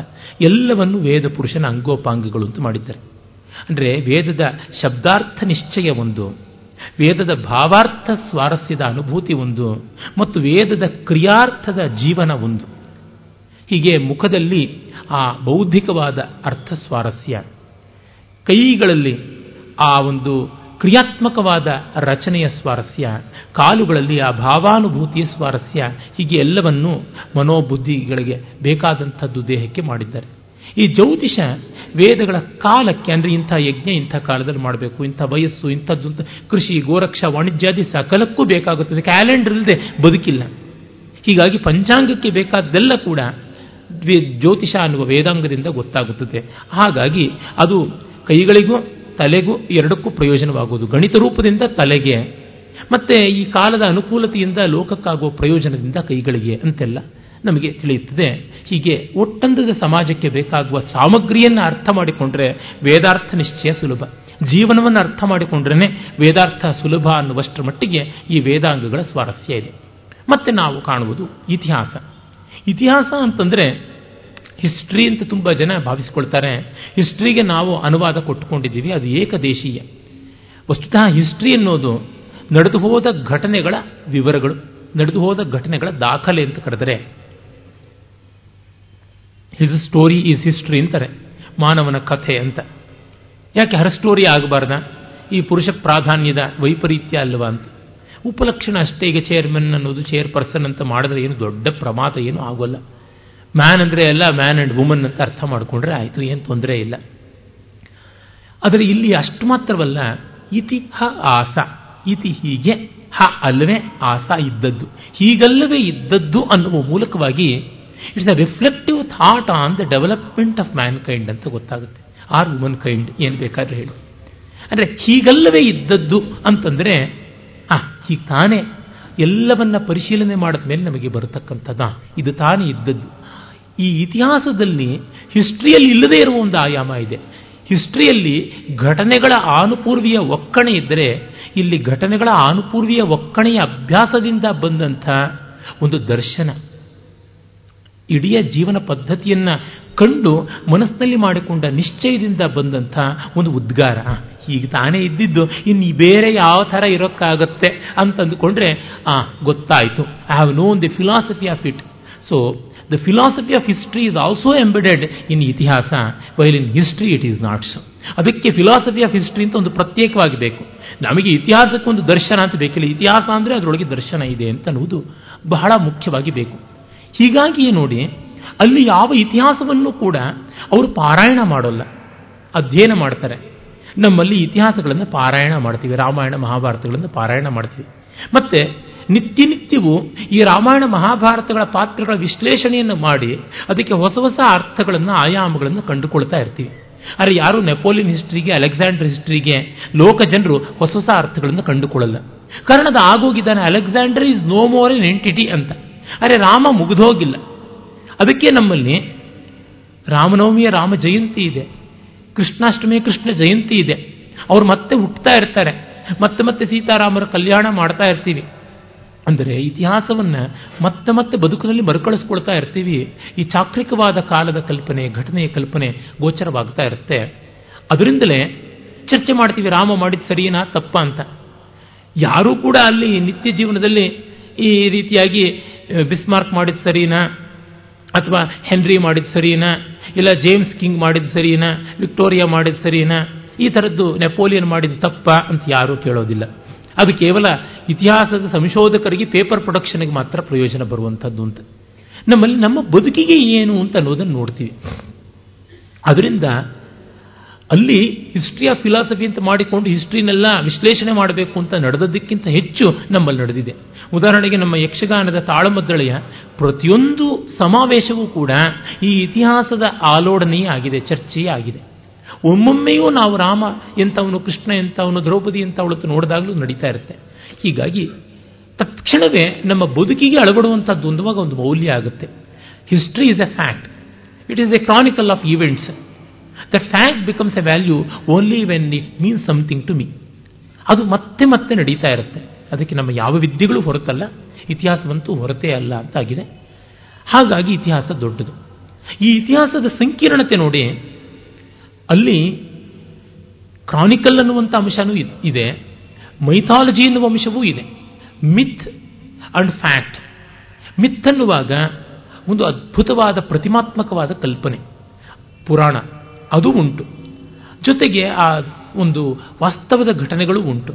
ಎಲ್ಲವನ್ನ ಬೆರೆಸಿಬಿಟ್ಟಿದ್ದಾರೆ. ಹೀಗೆ ಬೆರೆಸಿ ಯಾಕೆ ಅನ್ಯಾಯ ಮಾಡಿದ್ರು ಅಂತಂದರೆ, ನಾವು ಆಸ್ವಾದ ಮಾಡಬೇಕಾದ್ರೆ ಬೆರಕೆ ಆಗಿರಬೇಕು. ನಮ್ಮ ಬುದ್ಧಿಯಲ್ಲಿ ನಾವು ಅದನ್ನು ವಿಶ್ಲೇಷಣೆ ಮಾಡಿಕೊಳ್ತೀವಿ. ಆಸ್ವಾದಕ್ಕಾಗಿ ಬೆರಕೆ ಆಗಿರಲೇಬೇಕು. ಹಾಗೆ ಬೆರಕೆ ಮಾಡಿದ್ರೆ ಅದು ಅವಿಕಾರಿಯಾಗಿ ಬಾಳುತ್ತೆ. ಮಿಶ್ರಲೋಹ ನಮಗೆ ಪ್ರಯೋಜನವಾಗುವಷ್ಟು ಶುದ್ಧ ಲೋಹ ಅಲ್ಲ. ಹೀಗಾಗಿ ಅದೊಂದು ಮಿಶ್ರಲೋಹ alloy of facts and myth ಎರಡು ಮಾಡಿದ್ದಾರೆ. ಅದನ್ನು ಹೇಗೆ ಬೇರ್ಪಡಿಸ್ಕೊಳ್ಬೇಕು ಅದು ನಮ್ಮ ಪರಂಪರೆನ ಅನುಸಂಧಾನ ಮಾಡಿದವರಿಗೆ ಗೊತ್ತಾಗುತ್ತೆ. ಬೇರೆಯವರಿಗೆ ಗೊತ್ತಾಗೋದಿಲ್ಲ. ಬಾಳೆ ಮೇಲೆ ಹೇಗೆ ಊಟ ಮಾಡಬೇಕು? ನಮಗೆ ಗೊತ್ತು. ನಿಮಗೆ ಗೊತ್ತಿಲ್ಲ ಅಂದರೆ ಬಾಳೆ ಎಲೆ ತಪ್ಪು ಅಲ್ಲ, ಬಡಿಸೋರು ತಪ್ಪು ಅಲ್ಲ, ಕೂತ ನಿಮ್ಮದು ತಪ್ಪು ಅಷ್ಟೇನೆ ಅಂತ ಅನ್ನಬೇಕಾಗುತ್ತದೆ. ಮತ್ತೆ ಪುರಾಣ. ಪುರಾಣದಲ್ಲಿ ಇತಿಹಾಸಾಂಶಗಳು ಇವೆ. ಇತಿಹಾಸಾಂಶಗಳು ಇದ್ದರೂ ಕೂಡ ಅದು ತುಂಬ ಗೌಣವಾಗಿ, ಪ್ರಧಾನವಾಗಿ ಕಾಣತಕ್ಕಂಥದ್ದು ಈ ಅಲೌಕಿಕವಾದ ಕಲ್ಪನಾಂಶ. ಈ ಕಲ್ಪನಾಂಶದ ಮೂಲಕ ವೇದಾರ್ಥಕ್ಕೆ ಬೇಕಾದ ಪ್ರಯೋಜನ ಸಿಗುತ್ತದೆ. ಜೊತೆಯಲ್ಲಿ ಅದು ಸಾರ್ವಜನೀನವಾದ ವಿಶ್ವಕೋಶ. ಇಟ್ ಇಸ್ ಲೇಮ್ಯಾನ್ಸ್ ಎನ್ಸೈಕ್ಲೋಪೀಡಿಯಾ ನಾನು ಸದಾ ಹೇಳ್ತಾ ಇರ್ತೀನಿ, ಪುರಾಣಗಳು ವಿಕಿಪೀಡಿಯಾ ತರಹ ಅಂತ. ಯಾರೂ ಇನ್ಫಾರ್ಮೇಷನ್ ಹಾಕ್ಬೋದು ಅಪ್ಡೇಟ್ ಮಾಡ್ತಾ ಇರಬಹುದು. ಅದರಿಂದ ಪುರಾಣಗಳು ಕೊಡುವಂಥ ಸಂಸ್ಕಾರ ತುಂಬ ದೊಡ್ಡದು, ಅವುಗಳ ಪ್ರಯೋಜನವೂ ಬಹಳ ವಿಸ್ತಾರವಾದದ್ದು. ಮುಂದೆ ಪುರಾಣಗಳನ್ನೇ ಪ್ರತ್ಯೇಕವಾಗಿ ತೆಗೆದುಕೊಳ್ಳುವಾಗ ನೋಡೋಣ. ಆಮೇಲೆ ನಾವು ನೋಡುವಂಥದ್ದು ದರ್ಶನಗಳು. ದರ್ಶನಗಳು ವಿಶೇಷವಾಗಿ ಜಗತ್ತು, ಜೀವ, ಈಶ್ವರ, ಬಂಧ, ಮೋಕ್ಷ. ಈ ಐದನ್ನು ಕುರಿತಿರುವಂಥದ್ದು. ಜಗತ್ತು ಇದೆಯಾ? ಇದ್ದರೆ ಅದರ ಸ್ವರೂಪ ಏನು? ಅದರ ರೂಪ ಅಲ್ಲ, ಸ್ವರೂಪ. ರೂಪವನ್ನು ನೋಡುವುದಕ್ಕೆ ಲೌಕಿಕ ಶಾಸ್ತ್ರಗಳಿವೆ. ರೂಪ ಅಂದರೆ ಸ್ಟ್ರಕ್ಚರ್ ಎಂಥದ್ದು ಅಂತ. ಅದರ ಸಬ್ಸ್ಟೆನ್ಸ್ ಏನು ಅಂತ ನೋಡುವಂಥದ್ದು. ಜಗತ್ತಿನ ಪರಮಾರ್ಥ ಸ್ವರೂಪ ಏನು ಅಂತ ನೋಡ್ತಕ್ಕಂಥದ್ದು. ಜೀವದ ಸ್ವರೂಪ ಏನು? ಜೀವದ ರೂಪ ನೋಡೋದಕ್ಕೋಸ್ಕರ ಸಸ್ಯ ವಿಜ್ಞಾನ, ಪ್ರಾಣಿ ವಿಜ್ಞಾನ ಈ ಥರದ್ದಿವೆ. ಅದು ಬೇರೆ. ಅವು ನೋಡಲಾಗದ್ದು. ಅವು ನೋಡಬೇಕಾದಲ್ಲದ್ದು ಇದು ನೋಡುತ್ತೆ. ಹಾಗೆ ಈಶ್ವರ ಇದ್ದರೆ ಅವನು ಏನು? ಇಲ್ಲದೇ ಇದ್ದರೆ ಏನು ಅಂತನ್ನುವಂಥದ್ದು. ಹೀಗಾಗಿ ನಾಸ್ತಿಕ, ಆಸ್ತಿಕ ಎರಡೂ ಉಂಟು. ಅದೇ ಪಾಶ್ಚಾತ್ಯರ ಮತಗಳಲ್ಲಿ ಇಂಥ ಆಸ್ಪದಕ್ಕೇ ಇಲ್ಲ. ಆಮೇಲೆ ಬಂಧ. ಬಂಧ ಅಂದರೆ ಅಜ್ಞಾನ. ನಮಗೆ ಉಂಟಾಗುವ ಸುಖ ದುಃಖಗಳು, ರಾಗದ್ವೇಷಗಳು, ಭಯ, ಶೋಕ, ಮೋಹಗಳು ಎಲ್ಲದರ ಮೊತ್ತ ಅಜ್ಞಾನ. ಈ ಅಜ್ಞಾನದ ಸ್ವರೂಪ ಏನು? ಬಂಧನವೇ ಅಜ್ಞಾನ. ಅದರ ಸ್ವರೂಪ ಏನು? ಅದರ ಬಿಡುಗಡೆಗೆ ಉಪಾಯಗಳು ಏನು? ಬಿಡುಗಡೆಯಿಂದ ಉಂಟಾಗುವಂಥ ನೆಮ್ಮದಿ ಏನು? ಹೀಗೆ ಈ ಐದನ್ನು ಕೂಡ ಚರ್ಚೆ ಮಾಡಬೇಕು. ಈ ಐದು ಇದೆಯಾ ಅಂತ ಮೊದಲು. ಇದ್ರೆ ಹೇಗಿವೆ? ಇಲ್ಲ ಅಂದರೆ ಯಾಕಿಲ್ಲ? ಇವೆಲ್ಲವನ್ನೂ ಚರ್ಚೆ ಮಾಡಬೇಕಾಗುತ್ತದೆ. ಇಷ್ಟನ್ನೇ ದರ್ಶನ ಮಾಡುತ್ತದೆ. ಇನ್ನು ಆಗಮಗಳು ಅಂತನ್ನುವಲ್ಲಿ ಯಾವ ಶ್ರೌತದಲ್ಲಿ ಹೇಳಿರುವಂತಹ ವಿಷಯಗಳಿವೆ? ಅದು ಜಂಗಮಾತ್ಮಕವಾದ ಯಜ್ಞದ ಕಲ್ಪನೆ, ಸ್ಥಾವರಾತ್ಮಕವಾದ ದೇವಾಲಯಗಳ ಕಲ್ಪನೆ, ದೇವಾಲಯ ಜೀವನ, ಹೀಗೆ ವೇದಗಳ ಇನ್ನೊಂದು ಮುಖ ತೋರ್ಪಡಿಸಿಕೊಡುವಂಥದ್ದು. ಅಂದರೆ ಅಗ್ನಿರೂಪದ ಪರಮಾತ್ಮ, ಪ್ರತೀಕ ಅಗ್ನಿ ಇಸ್ ಎ ಸಿಂಬಲ್ ಹಾಗಿದ್ದದ್ದು ಪ್ರತಿಮಾರೂಪವಾದ ಪರಮಾತ್ಮ ವಿಗ್ರಹ ರೂಪವಾದ ಪರಮಾತ್ಮ, ಅವನ ಆರಾಧನೆ, ಅದಕ್ಕೆಲ್ಲ ಸಂಬಂಧಪಟ್ಟದ್ದು, ಮತ್ತು ಅದಕ್ಕೆ ಪೂರಕವಾಗಿ ಬರುವಂಥ ಶಿಲ್ಪಶಾಸ್ತ್ರ. ಅಲ್ಲಿ ಹೇಗೆ ನಾವು ಶ್ರೌತ ಸೂತ್ರಗಳಲ್ಲಿ ಪೂರಕವಾದದ್ದು ಶಿಲ್ಪ ಸೂತ್ರ ಅಂತ ನೋಡ್ತೀವಿ, ಯಜ್ಞ ವೇದಿಕೆಗಳಿಗೆ ಬೇಕಾದ ಗಣಿತ ಇತ್ಯಾದಿಗಳು, ಇಲ್ಲಿ ಅದಕ್ಕೆ ಪೂರಕವಾಗಿ ಇಡೀ ದೇವಸ್ಥಾನ, ಅದಕ್ಕೆ ರಚನೆಗೆ ಬೇಕಾದಂಥ ಸಾಮಗ್ರಿ. ಅದರ ರಚನಾ ರೀತಿ, ಹೀಗೆ ಸ್ಥಾಪತ್ಯ ವಾಸ್ತು ಅವನ್ನಷ್ಟು ನೋಡ್ತೀವಿ. ಅಂದರೆ ಯಜ್ಞತಂತ್ರಗಳ ಸರಳವಾದಂಥ ಒಂದು ವ್ಯವಸ್ಥೆ ಯಾವುದಿದೆ? ಎಂಜಿನಿಯರಿಂಗಿಗೆ ಬೇಕಾದದ್ದು ಸುಲಭದಲ್ಲಿ ಸಿಕ್ಕಿದ್ರೆ ದೇವಸ್ಥಾನಗಳ ಅತ್ಯಂತ ಸಂಕೀರ್ಣವಾದ ರಚನೆಗೆ ಬೇಕಾದದ್ದಷ್ಟು ಆಗಮಗಳ ಆ ಒಂದು ವಾಸ್ತು ವಿಭಾಗದಲ್ಲಿ, ಸ್ಥಾಪತ್ಯ ವಿಭಾಗದಲ್ಲಿ ನೋಡ್ತೀವಿ. ಇದರಿಂದಲೂ ಗೊತ್ತಾಗುತ್ತದೆ, ಯಜ್ಞ ಸಂಸ್ಥೆಯ ವಿಕಸಿತವಾದ ರೂಪವೇ ಆಧುನಿಕ ರೂಪವೇ ದೇವಾಲಯ ಸಂಸ್ಥೆ ಅಂತ. ಹೀಗೆ ಹದಿನಾಲ್ಕು ವಿದ್ಯೆಗಳು ಅಂತ ಆಗಿವೆ ಇನ್ನು ಮುಂದೆ ಉಪವೇದಗಳು ಬರ್ತವೆ. ಆಯುರ್ವೇದ, ಅರ್ಥವೇದ ಗಾಂಧರ್ವ ವೇದ ಮತ್ತು ಸ್ಥಾಪತ್ಯ ವೇದ ಅವುಗಳನ್ನೆಲ್ಲ ಮತ್ತೆ ನೋಡೋಣ ನಾಳೆ. ನಮಸ್ಕಾರ.